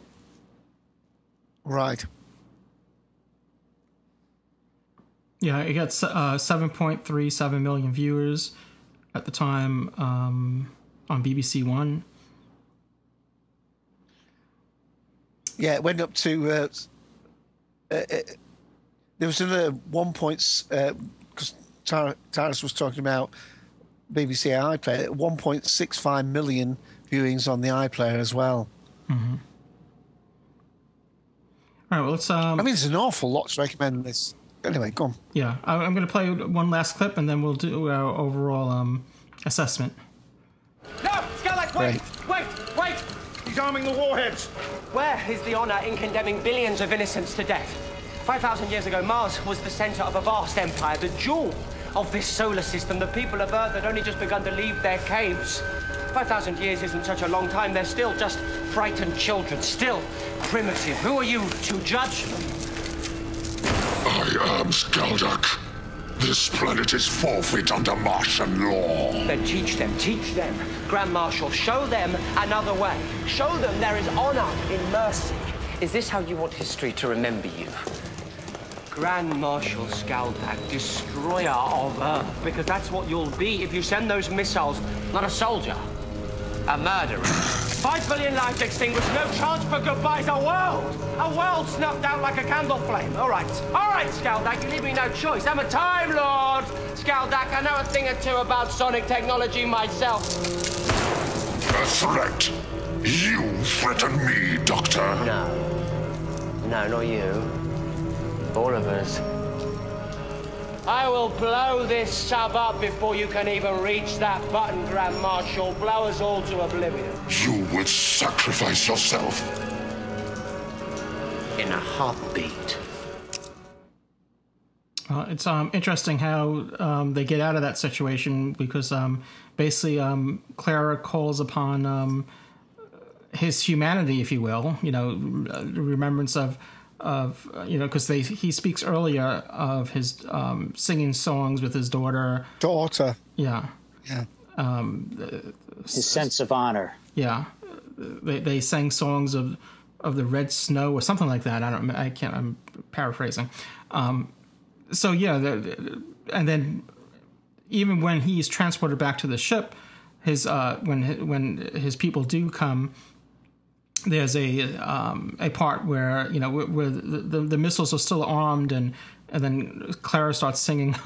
You know, uh, there was a beat going on with with uh, the David Warner's character and and pop music that he was listening to. You know, the popular music of the time of 1983. So uh, Ultravox. and and uh, Duran Duran's "Hungry Like the Wolf." So she starts singing uh, part of "Hungry Like the Wolf," and I don't know if he really hears that, but it might be just coincidental. But uh, you know, where um, I guess he, they decide not to, you know, to, to release the, the the army mechanism. So uh, overall, I, I did enjoy the story. I thought it was. Um, I mean, I I know I realize it's not one that um, you might not be able to rewatch over and over again, but every now and then, I think it's it's nice to kind of pull out and watch. And um, I, I think there's definite nods to uh, to Alien, and and as um, Taras was saying, um, to the Troughton era with a base under Hunt siege, for Red October. And and yeah, Hunt, Hunt for Red also October. Hunt for Red October. Yes. So I, I think that that all plays into it, you know, um, and I, I think uh, the the acting is done very well. I, I agree with both of you with um, Liam Cunningham's, um, you know, playing the captain. That character was done very well. Uh, David Warner, like I said, it was refreshing seeing him, you know, in a science fiction role where he's not the heavy, and um, you know, it's it's good to see. Um, a story like this, and it, it's great to see the Ice Warriors come back. You know, it seems like you know every year, like we we ponder which of the classic, you know, if you will, you know, uh, foes that may return to Doctor Who, and um, this was a long time coming because, uh, like I said, we hadn't really seen them um, in in well in some time in, in decades really. Um, so it's it's their last appearance was in uh, 1974 I, um, Monster John, of Peladon. Jon Pertwee story, yeah. Ah. They were supposed to come back during the Sixth Doctor era, but it might be a good thing that they did not, because that was kind of not that great of a story. Mm-hmm. Oh, was that one of the stories that ended up being replaced by Time of a Trial Lord? Uh, Trial of Time Lord. right. It's from the cancelled season. Yeah, yeah, yeah. Interesting. Oh, so I, I'll Do you give, give your. I'll give it. Yeah, my I'm going to give it four out of five TARDIS groans. I like I said, I, I thought the pacing was good. I think it's a good. Um, you know, it, it's interesting listening to the audio only because uh, I think Dave has mentioned this previously on on um, previous episodes. You know, listening to the audio sometimes you without the video you you pick up on things that you might not have heard watching it, and, I, and that was the case with me with the with some of these audio clips. So it's it's it has a um, nice textured layering there of, of different information that um, sometimes you're you're you're looking at the visuals and you may not pick up everything that's that's there you know that's present in audio. So um, it might be a nice practice to kind of turn the picture down and just listen to some of these stories without the without watching them so yeah I, I like I said I, I, I did enjoy this I'm going to give it four out of five TARDIS groans um, it's good to see the Ice Warriors back and um, like I said I, I I just thought they were. Um, I, I, didn't really think they were rip-offs. I just thought they were nods to a lot of other previous work that you know. It's it's not unlike Doctor Who to do this. You know, especially with the the Hinchcliffe um, series. You know, uh, Brain of Morbius, and you, you, can point to a lot of the stories that were nods to uh, previous um, works that were done before. So uh, this is um, Doctor Who meets Hunt for Red October in a sense, uh, with with a, a pinch of Alien in there too. All right. Well, um, Dave or or Taras, if you want to give your overall summary of it. Well, I thought this was one of the highlights of the second half of Series Seven. Probably, with the exception of the two bookmark episodes, probably the strongest episode of that run, mm. in my opinion. And I really enjoyed the setting and uh, the execution in this episode. Dave? Okay, uh, yeah, of course you don't give a rating. I was just waiting for that. um, yeah, um, I, um, I, I, did enjoy it, and I certainly enjoyed it more on the second viewing. First viewing, as I say, I, I had a slight sort of double take at the beginning. wasn't sure what's happening. Again, that was because of the setup with the, this Clara character and, and so on. but I, I liked the way that we were immediately into the story. Um, the the the cast here was a very very high quality cast. Maybe that's because they're only got a small cast that can do that. It is a bottle episode, mm-hmm. it, yet it still reminded me. Oh, I suppose Fang, uh, the horror of Fang Rock was a. Um, uh, a bottle episode in, in, as much as it was on a lighthouse and a, a, a small island. Um, I I think uh, this is one of my favourite Matt Smith's performances. Uh, I love the performance by Clara. David Warner, uh, it threw me a little bit because I was expecting, like you said, there was going to be some hidden depth. And the reason for that is that um, right near the beginning, when the captain asks him um, about the ice, and he says, uh, Mammoth. Uh, and the way David Warner can mm. play so much into his reply, probably. But you always had the feeling that he secretly knew it was something else. Yeah, was I, I, suspect he did. Yes, on. yeah, I, I, thought so too. Yeah, yeah. Uh, so, so I was waiting. That, I was waiting for that to unravel a little bit. It never did. Um, the the the Nick Briggs takes an awful lot to me for this one uh, for its success. Liam Cunningham, I, I, love him as an actor. Go and see Outcast just to see to to, to see him. Um, and as I said, Tobias Menzies he, he, he does get tend to be typecast in this sort of less than reliable character, but he's absolutely perfect for this part.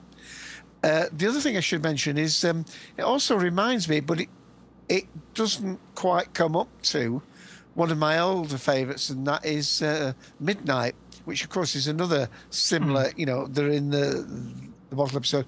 I think Midnight is a better story. Having said this, I like this because we're out of the the fairy tale from from the previous week, and also I was looking forward um, when I was seeing the link into the uh, next week's uh, story, which uh, hopefully we will be reviewing at some point, maybe fairly soon. Uh, the Hyde one, which of course has um, the actress that we now know as playing uh, uh, Verity Lambert, um, Jessica Raine, mhm. isn't it? But um, uh, yeah, so um, I thought it was one of the highlights. This was one of my favourite ones because some of my favourite stories have actually been let down by the monster. In other words, the Mhm. Lazarus experiment, experiment. A lot of people don't rate it. I think again, Mark Gatiss was acting in that rather than he wrote this. Uh, but to me, that was spoiled by the CGI monster. I love Vincent and the Doctor, but to me. If there was any letdown to that, it was the naff monster in it. Mm. Uh, where here, I think the monster was only slightly let down by those CGI eff- effects, but overall highly successful. And I think there were just a few little blips in the editing. I th- I think maybe they were under pressure because now when you introduce this, you, obviously it's season seven. Uh, I'm, I'm not quite sure whether it's episode eight or episode nine because it depends on whether people include the previous Christmas story. Uh, some people list this as episode eight, some as nine. But uh, you, you got a feeling that they were getting down to the wire now because obviously at the beginning of the series, I mean, we've already talked in the news that Peter Capaldi is already filming and those episodes are not going to come out till August. Uh, but as you go through a season, the lead time gets shorter and shorter. So I do feel as though, uh, and I'd, I don't really want to say the editing was not up to par, but I think it it could have done with another look through. I think another minute or two added here and there, just to explain, you know, the um, the firing mechanism, the um, the the although I do take Taras's point, I think it's very valid that you know we we follow the companion's view. So if Clara was uh, out cold, then then it's quite right that that moves. But the the the, the captain's character seemed to to turn on a coin at that point between being grateful to being saved to sort of basically lunging at the doctor and pinning him against the wall. Um, so I think just another two or three minutes and maybe just another look at the editing could have elevated this from the four out of five I'm going to give it to nearly a five. I think this could have been an absolute top top of the range Doctor Who episode, just with it it was that pinch of salt um, off being absolute, uh, uh, you know, a, a really very, very high story. But it definitely is worth a rewatch, and it definitely is uh, one of the things that Doctor Who does well. The bottle episodes often turn out to be very, very strong ones. Uh, they're almost, um, I think we've said this about another story recently, is um, there are some Doctor Who stories that you can imagine them being set on the stage as a play. Oh yeah, A- Mhm. and and I think this, I think this is one of those sort of stories that you know, it, Midnight would absolutely make a fantastic play. I think for some amateur group to do, uh, uh, and I think this also could be done like that. Um, so four out of five. Did enjoy it. Enjoyed it even more on the second viewing. After, as I say, on the first viewing, I just had a few little scratches of my head. Fantastic cast, fantastic uh, audio, whatever. Uh, and uh, again, I'm going to take what uh, Dal says. Some of these stories, you almost you have to listen to them in surround sound. I, I haven't got a digital surround sound. I used to have the old Pro Logic one, the uh, analog one, but that system's gone from my house and I haven't now got a 5.5, 5.1 surround system. I wish I had because I've got a feeling this one would have really is. Been I- even more atmospheric.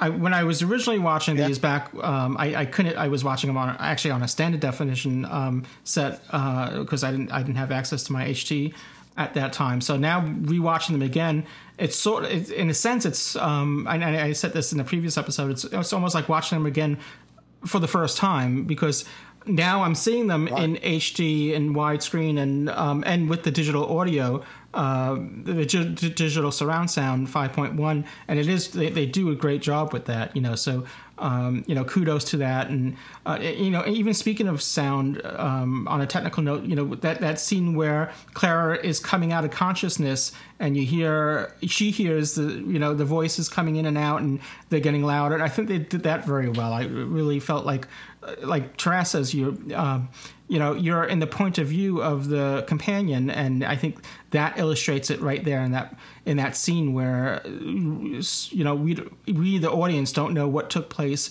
while she was unconscious, and then as she comes out of it, um, you know it, it, it comes to light.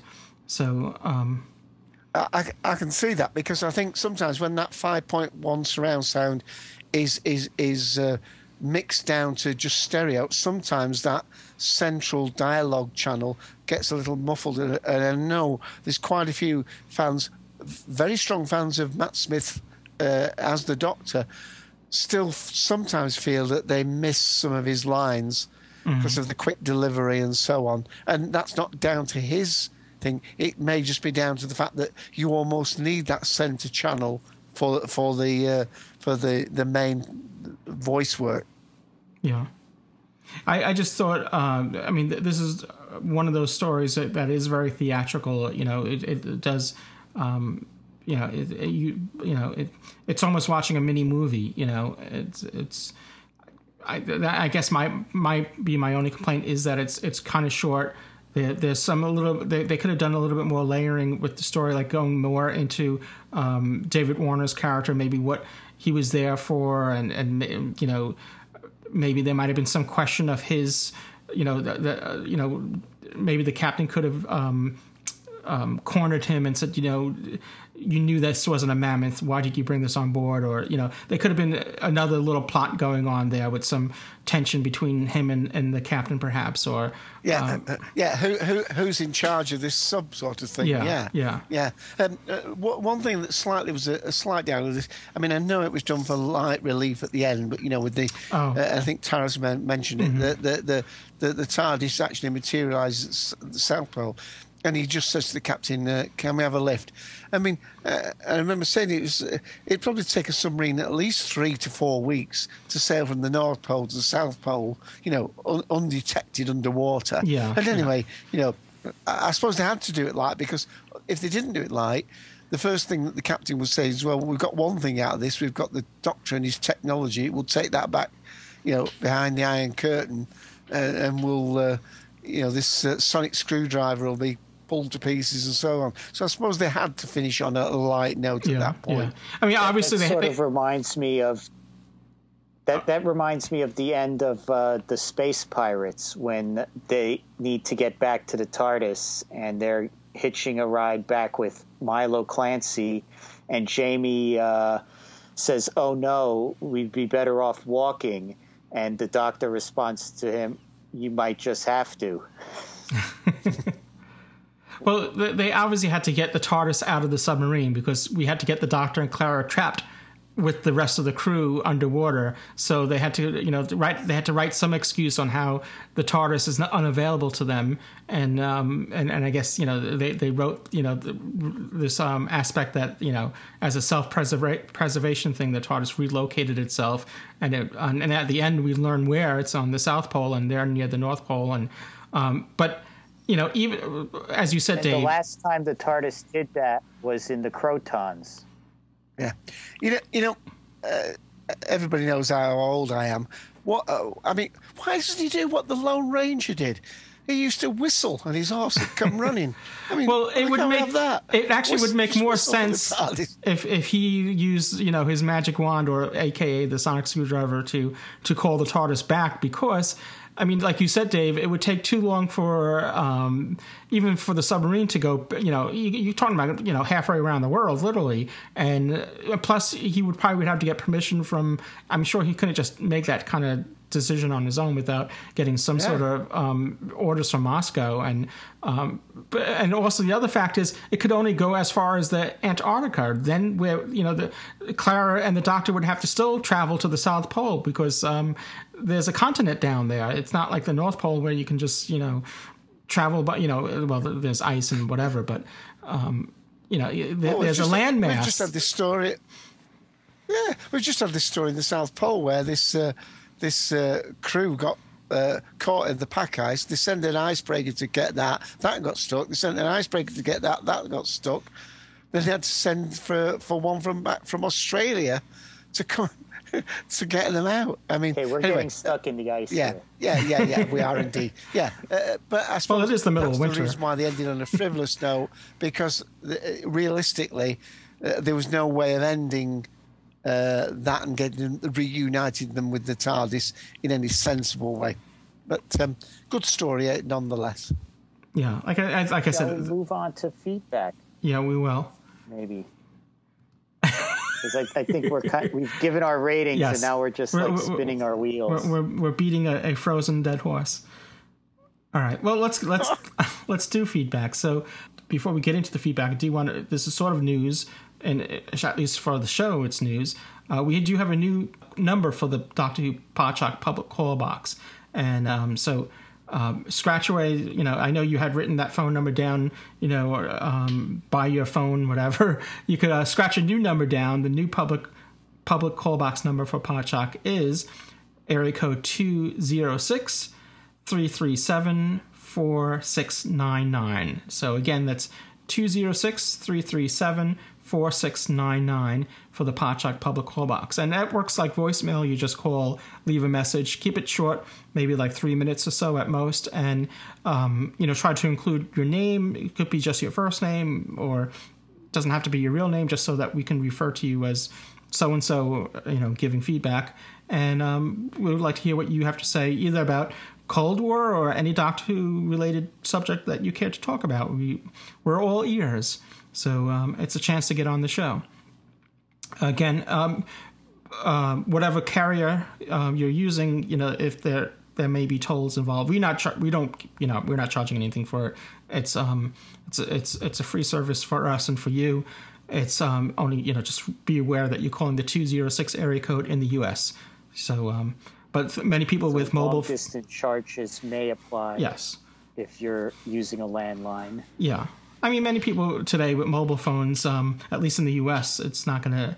It's everyone. It's and and even with um, phone services that are over IP, whatever. I'm not going to get into all that. You, you you know what you pay for and what you don't pay for. we'll go into the email bag right now. This is uh, Kate, um, Kathy, Kathy Bailey had written to us. Uh, good to have the Podshock podcast back. It was missed. Just I wanted to comment on Peter Capaldi uh, as the new Doctor. He really reminded me of Doc Brown from Back to the Future movies. I realize that the Doctor is always disoriented after regeneration, but Peter Capaldi's wild-eyed uh, look suggests a different kind of Doctor. Not sure what though. It, not sure what though. Is anyone else? I'm sorry. Is anyone else remaking remarking on this? The Christmas special was a little tedious, but it bears rewatching. I was glad to see the silence got explained. I will miss Matt Smith, who did a remarkable job. However, Day of the Doctor was fantastic. I enjoyed watching John Hurt um, gently take John Hurt's gently take uh, take young Doc. I'm sorry, I'm messing this up. I enjoy watching John I Hurt enjoyed gently. watching John Hurt gently take young doctors David and Matt down a peg or two. Yes, even annoying Rose got was great. Gallifrey, Gallifrey stands. The mixture of humor and seriousness was just right. Well, that's it. Happy New Year and all the best. Thank you, Kathy. Um, I, you know, it's too early to kind of judge what uh, Peter Capaldi's Doctor is going to be like. You know, after every regeneration, you know, we only get a little sampling of what the new Doctor is, and I think that's why. And I mentioned this in a previous show. That's why uh, way back when when John John Nathan Turner um, had the regeneration of um, uh, the Fifth Doctor go into the Sixth Doctor. You know, we see a small scene with the Sixth Doctor, but then he had following that episode the first f- full episode of the um, of Colin Baker as the Sixth Doctor, so that the audience wouldn't have to wait a long time before seeing the new Doctor.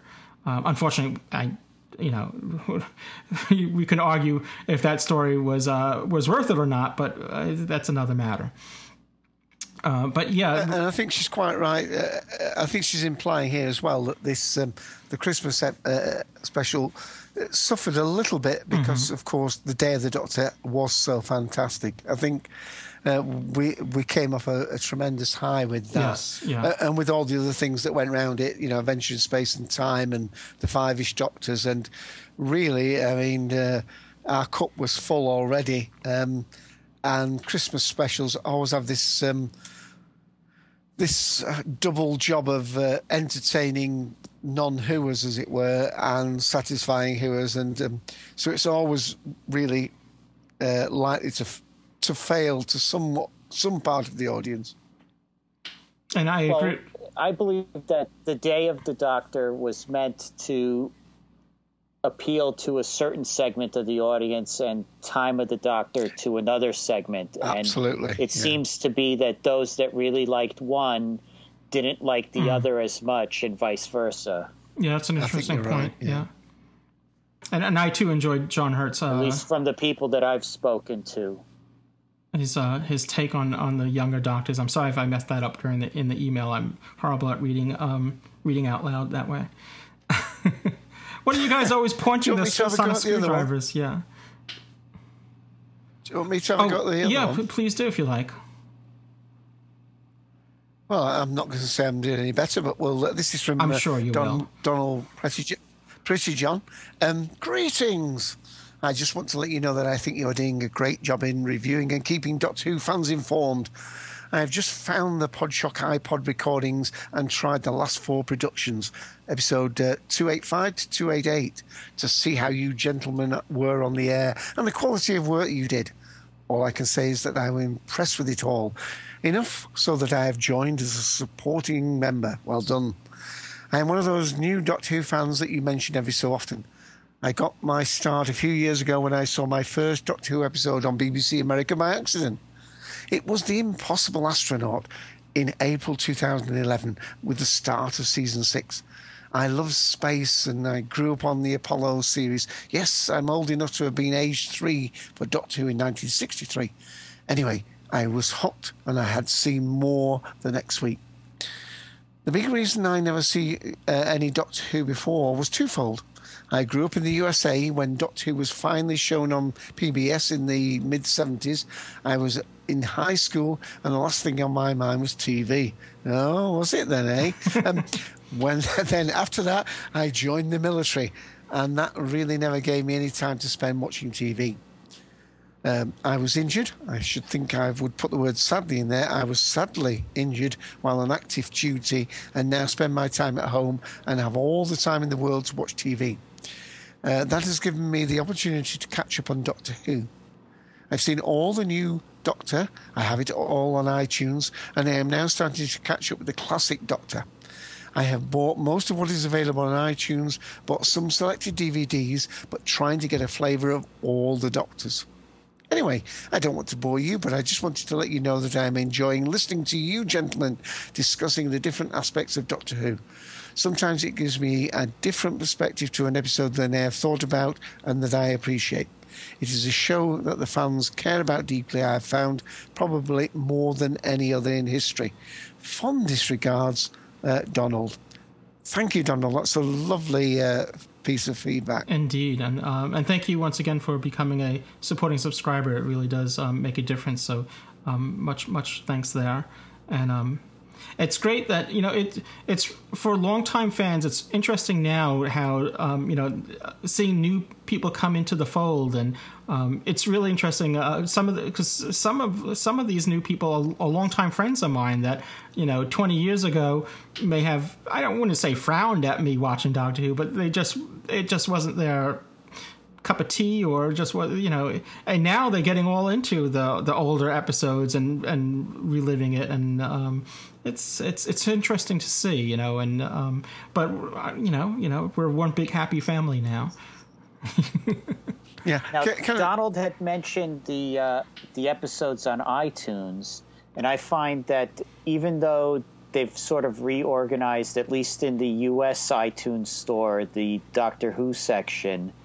where there's now Mhm. some semblance of order where you can actually look by doctor. Uh, it's still kind of uh, a bit uh, difficult to navigate if you want to get all the stories. You can't really just buy all the seasons. You kind of have to do it watch per story carefully because Yeah. you'll end up paying so, paying for some stories twice if you do it that way because of the way they've grouped some of the uh, the episodes. and it's by no means complete Uh, uh, either. can I also? You know there, there's lo- there's lot well, that may have to do with rights issues. yeah yeah uh, I'm just yeah. Right Yeah. Uh, can I also mention to Donald, if he, if he is, uh, he says he's uh, been listening to the last uh, episodes 285 to 288, can I just mention to him that um, if he's got the Podshock on the iTunes feed, there's also a secondary uh, iTunes feed for Podshock, Podshock Live. There's um, 49 episodes on Podshock Live feed, and th- that goes way back. It- It's, I think the first one is episode 73 uh, Podshock, uh, where we were talking about uh, Smith and Jones reviewed. Uh, so that's where Martha Jones comes in uh, into Doctor Who. So uh, with uh, David Tennant. So the, there's quite a few of the ones where we were discussing the actual series as live events. Some of those got ported across to the main Podshock feed. But I think quite a few others are just only available on the the secondary live feed. Yeah, there was um, the, the, I, I can't remember the exact circumstance, but there was a a good season, uh, if you will, or a good uh, or, like one one series there, which the live reviews were were just live there, and um and and but otherwise they. Um, they, they usually get edited and um, put onto the main feed and um, you know glossed up a bit. You know, in other words, the uh, there were a, a section of Roar episodes that were that were just Roar live shows that you can catch on that feed, and and you'll see uh, Right. the, the numbers are, are you know you, you'll you'll know when if there's a gap of episodes from the main feed that are missing. Those are uh, those were live live only ones. Right. Graham Sheridan, who's a, a longtime uh, participant here on Doctor Who Podshock, he's um, uh, often will co-host with us, and he's been a longtime contributor. Uh, he's brought back the Germany report. He used to do these little recorded segments, and um, he's as as the name implies, he's located in Germany, so he'll give a um, perspective of what's going on in Germany. And he's unable to join us because of his work schedule, but he did go through the effort of giving a holiday greeting um, a couple episodes ago. And this is uh, his uh, latest Germany report on, uh, so you can get the ins and out of what Doctor Who's like in the state in the in the country of Germany.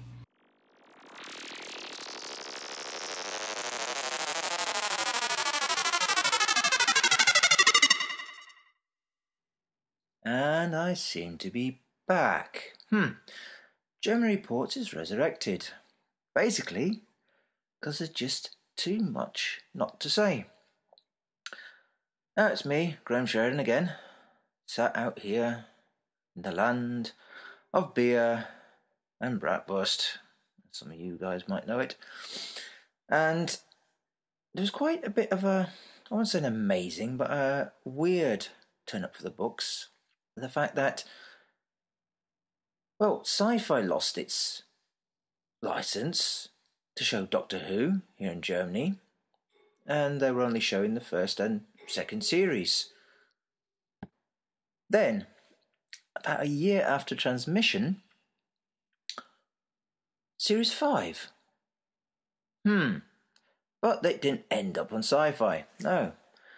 This may sound weird, but Fox, yes, that Fox we know for mucking up things with the TV movie, here in Germany bought the rights to show Doctor Who on the Fox channel, which is part of the Sky package.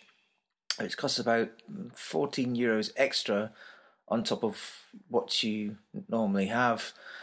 If you've got cable here in Germany, um, not sure how much extra will be there or if it's part of the package, but um, if you're on the telecom receivers or any other digital uh, receivers that are going over the internet, like I have, then it's an extra 14 euros. Well, 15 after tax. And, uh, well, it's part of the Sky basic package. Now, what basically this means is instead of being completely um, about it, they've been rather brilliant. Now, this means they've gone back and they also purchased the rights for all the other series so they can show them. But it also did mean in the end that finally Series 3 and Series 4 got shown here in Germany, in German. And then they went back, showed Series 5, 6, and as of towards the end of last year, Series 7, which all tied up nicely because they went into mega show mode and showed every episode from the second part, or 7b, and culminated the night with The Day of the Doctor, a simulcast, which is sort of blows your mind because we're not used to getting things here at the same time. Now, okay, at the same time, in the cinemas, and quite a fair few of them at the end, it started off with about mm, 12, 13 cinemas. We got The Day of the Doctor in 3D, but none were anywhere near me. At least mm, it'd me at least an hour, hour and a half to at least get to any of them. And um, not exactly in places where parking was easy or anything like that. So eventually, yes, Hanover, which is nearest to me, which is an hour, say three quarters an hour away, um, they were going to show it, but one had to work. Yes, poo. Never mind. But therefore, it being shown on the Fox channel at the same time means I was able to get it recorded. I don't have Fox channel myself. No, I came to thought. So, if that's what Day of Doctor, maybe I'll get the Christmas special. Day and date. And with five minutes later than UK's shown time, it was also simulcast. So I'm kind of hoping this sort of keeps up for the next year and see how that all happens. And it also does mean that the remaining series that went on DVDs, that's three and four, got to a release, even though they're at an absolute astronomical price of uh, 50 euros for um, the set. Uh, when you're looking at the series one, uh, being around about 15 euros at the moment, and uh, series two at the same price, you have to realise that a standard price is no more than 30 to 35 euros. So, mm, hoping the price will come down there. Though the surprise was also that the DVD today of the Doctor did get released. It got released on the 20th December, just gone. And as I was shopping a couple of days later, I got the shock of my life as my local supermarket, which is known for getting everything on time, no, it's not. It's actually not known for getting anything on time, actually had a copy on time. So it's a bit of a fantastic development, at least for fans over here. Now, the plus side to this as well, of course, uh, you guys get things on iTunes, and eventually so did we. And it did include the, the same 50th anniversary package, uh, which means that uh, Adventures in Space and Time is available here in Germany but unfortunately only through iTunes at the moment because it's not being shown on any of the German uh, channels. Um, I'm wondering if Fox might actually buy the rights to that. Mm, Let's wait and see. Um, but otherwise, yes, Day of Doctor review, I suppose. Brilliant. Can you actually find a fault in it? Um, well, yes. The first time I watched it through, I found it a little confusing. Not confusing so much as one plot seemed to be excess to the other. And what actually did the thing with the Zygons actually bring?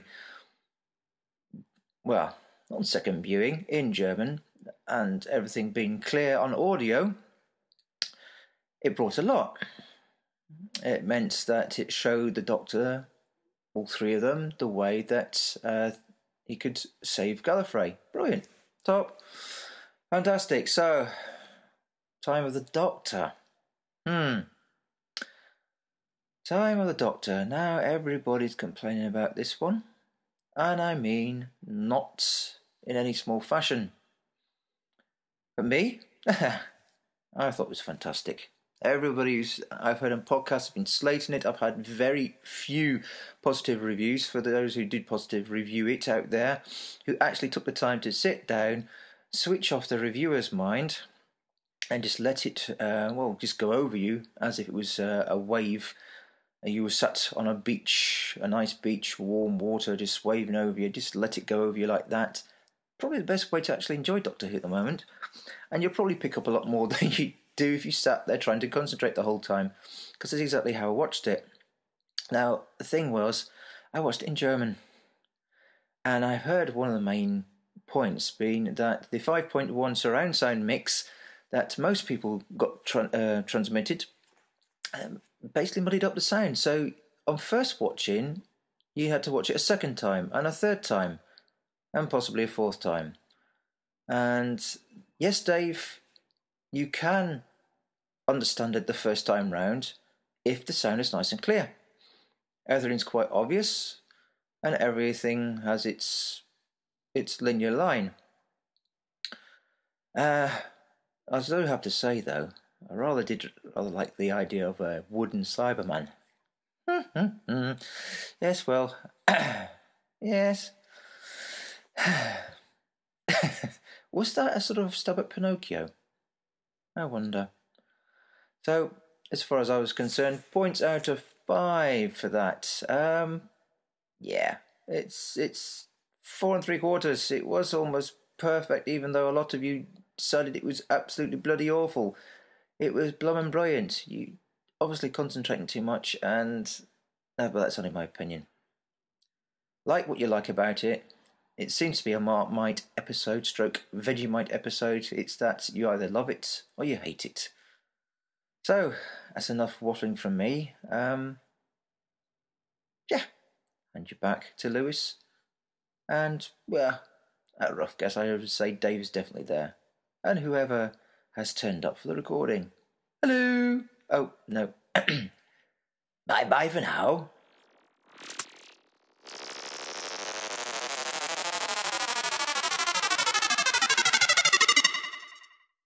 And thank you, Graham. Thank you, um, Graham. It's good to hear you Cheers. back. Yeah, good to hear back from you. good to hear from you once again. Happy New Year as well.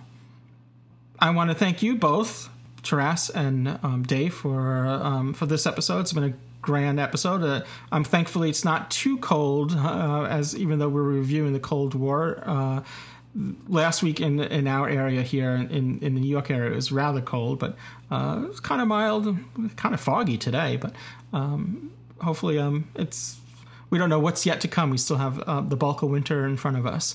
And Dave, I know you are bouncing back from a cold yourself, so I'm hoping you're feeling better.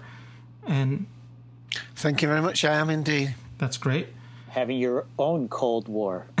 Yes, he definitely has. Indeed, that's a, a good. Yeah, Dave's our own ice warrior. So, and you can catch more of Dave along with uh, Ian on the Cultum Collective, which is um, it's which. Speaking of live shows, they record live every Sunday at 2 p.m.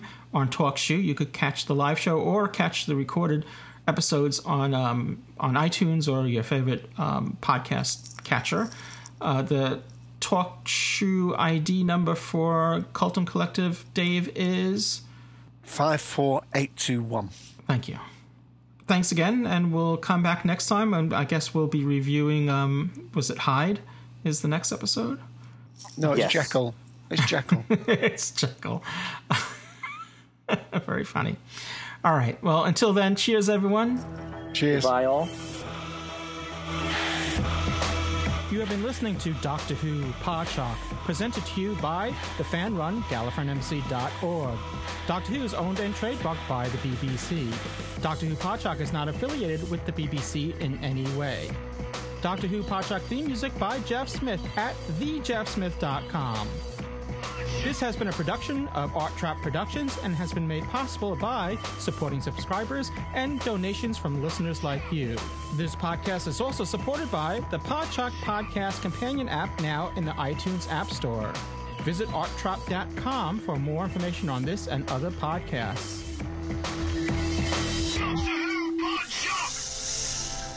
What is that, gas? Could be gas.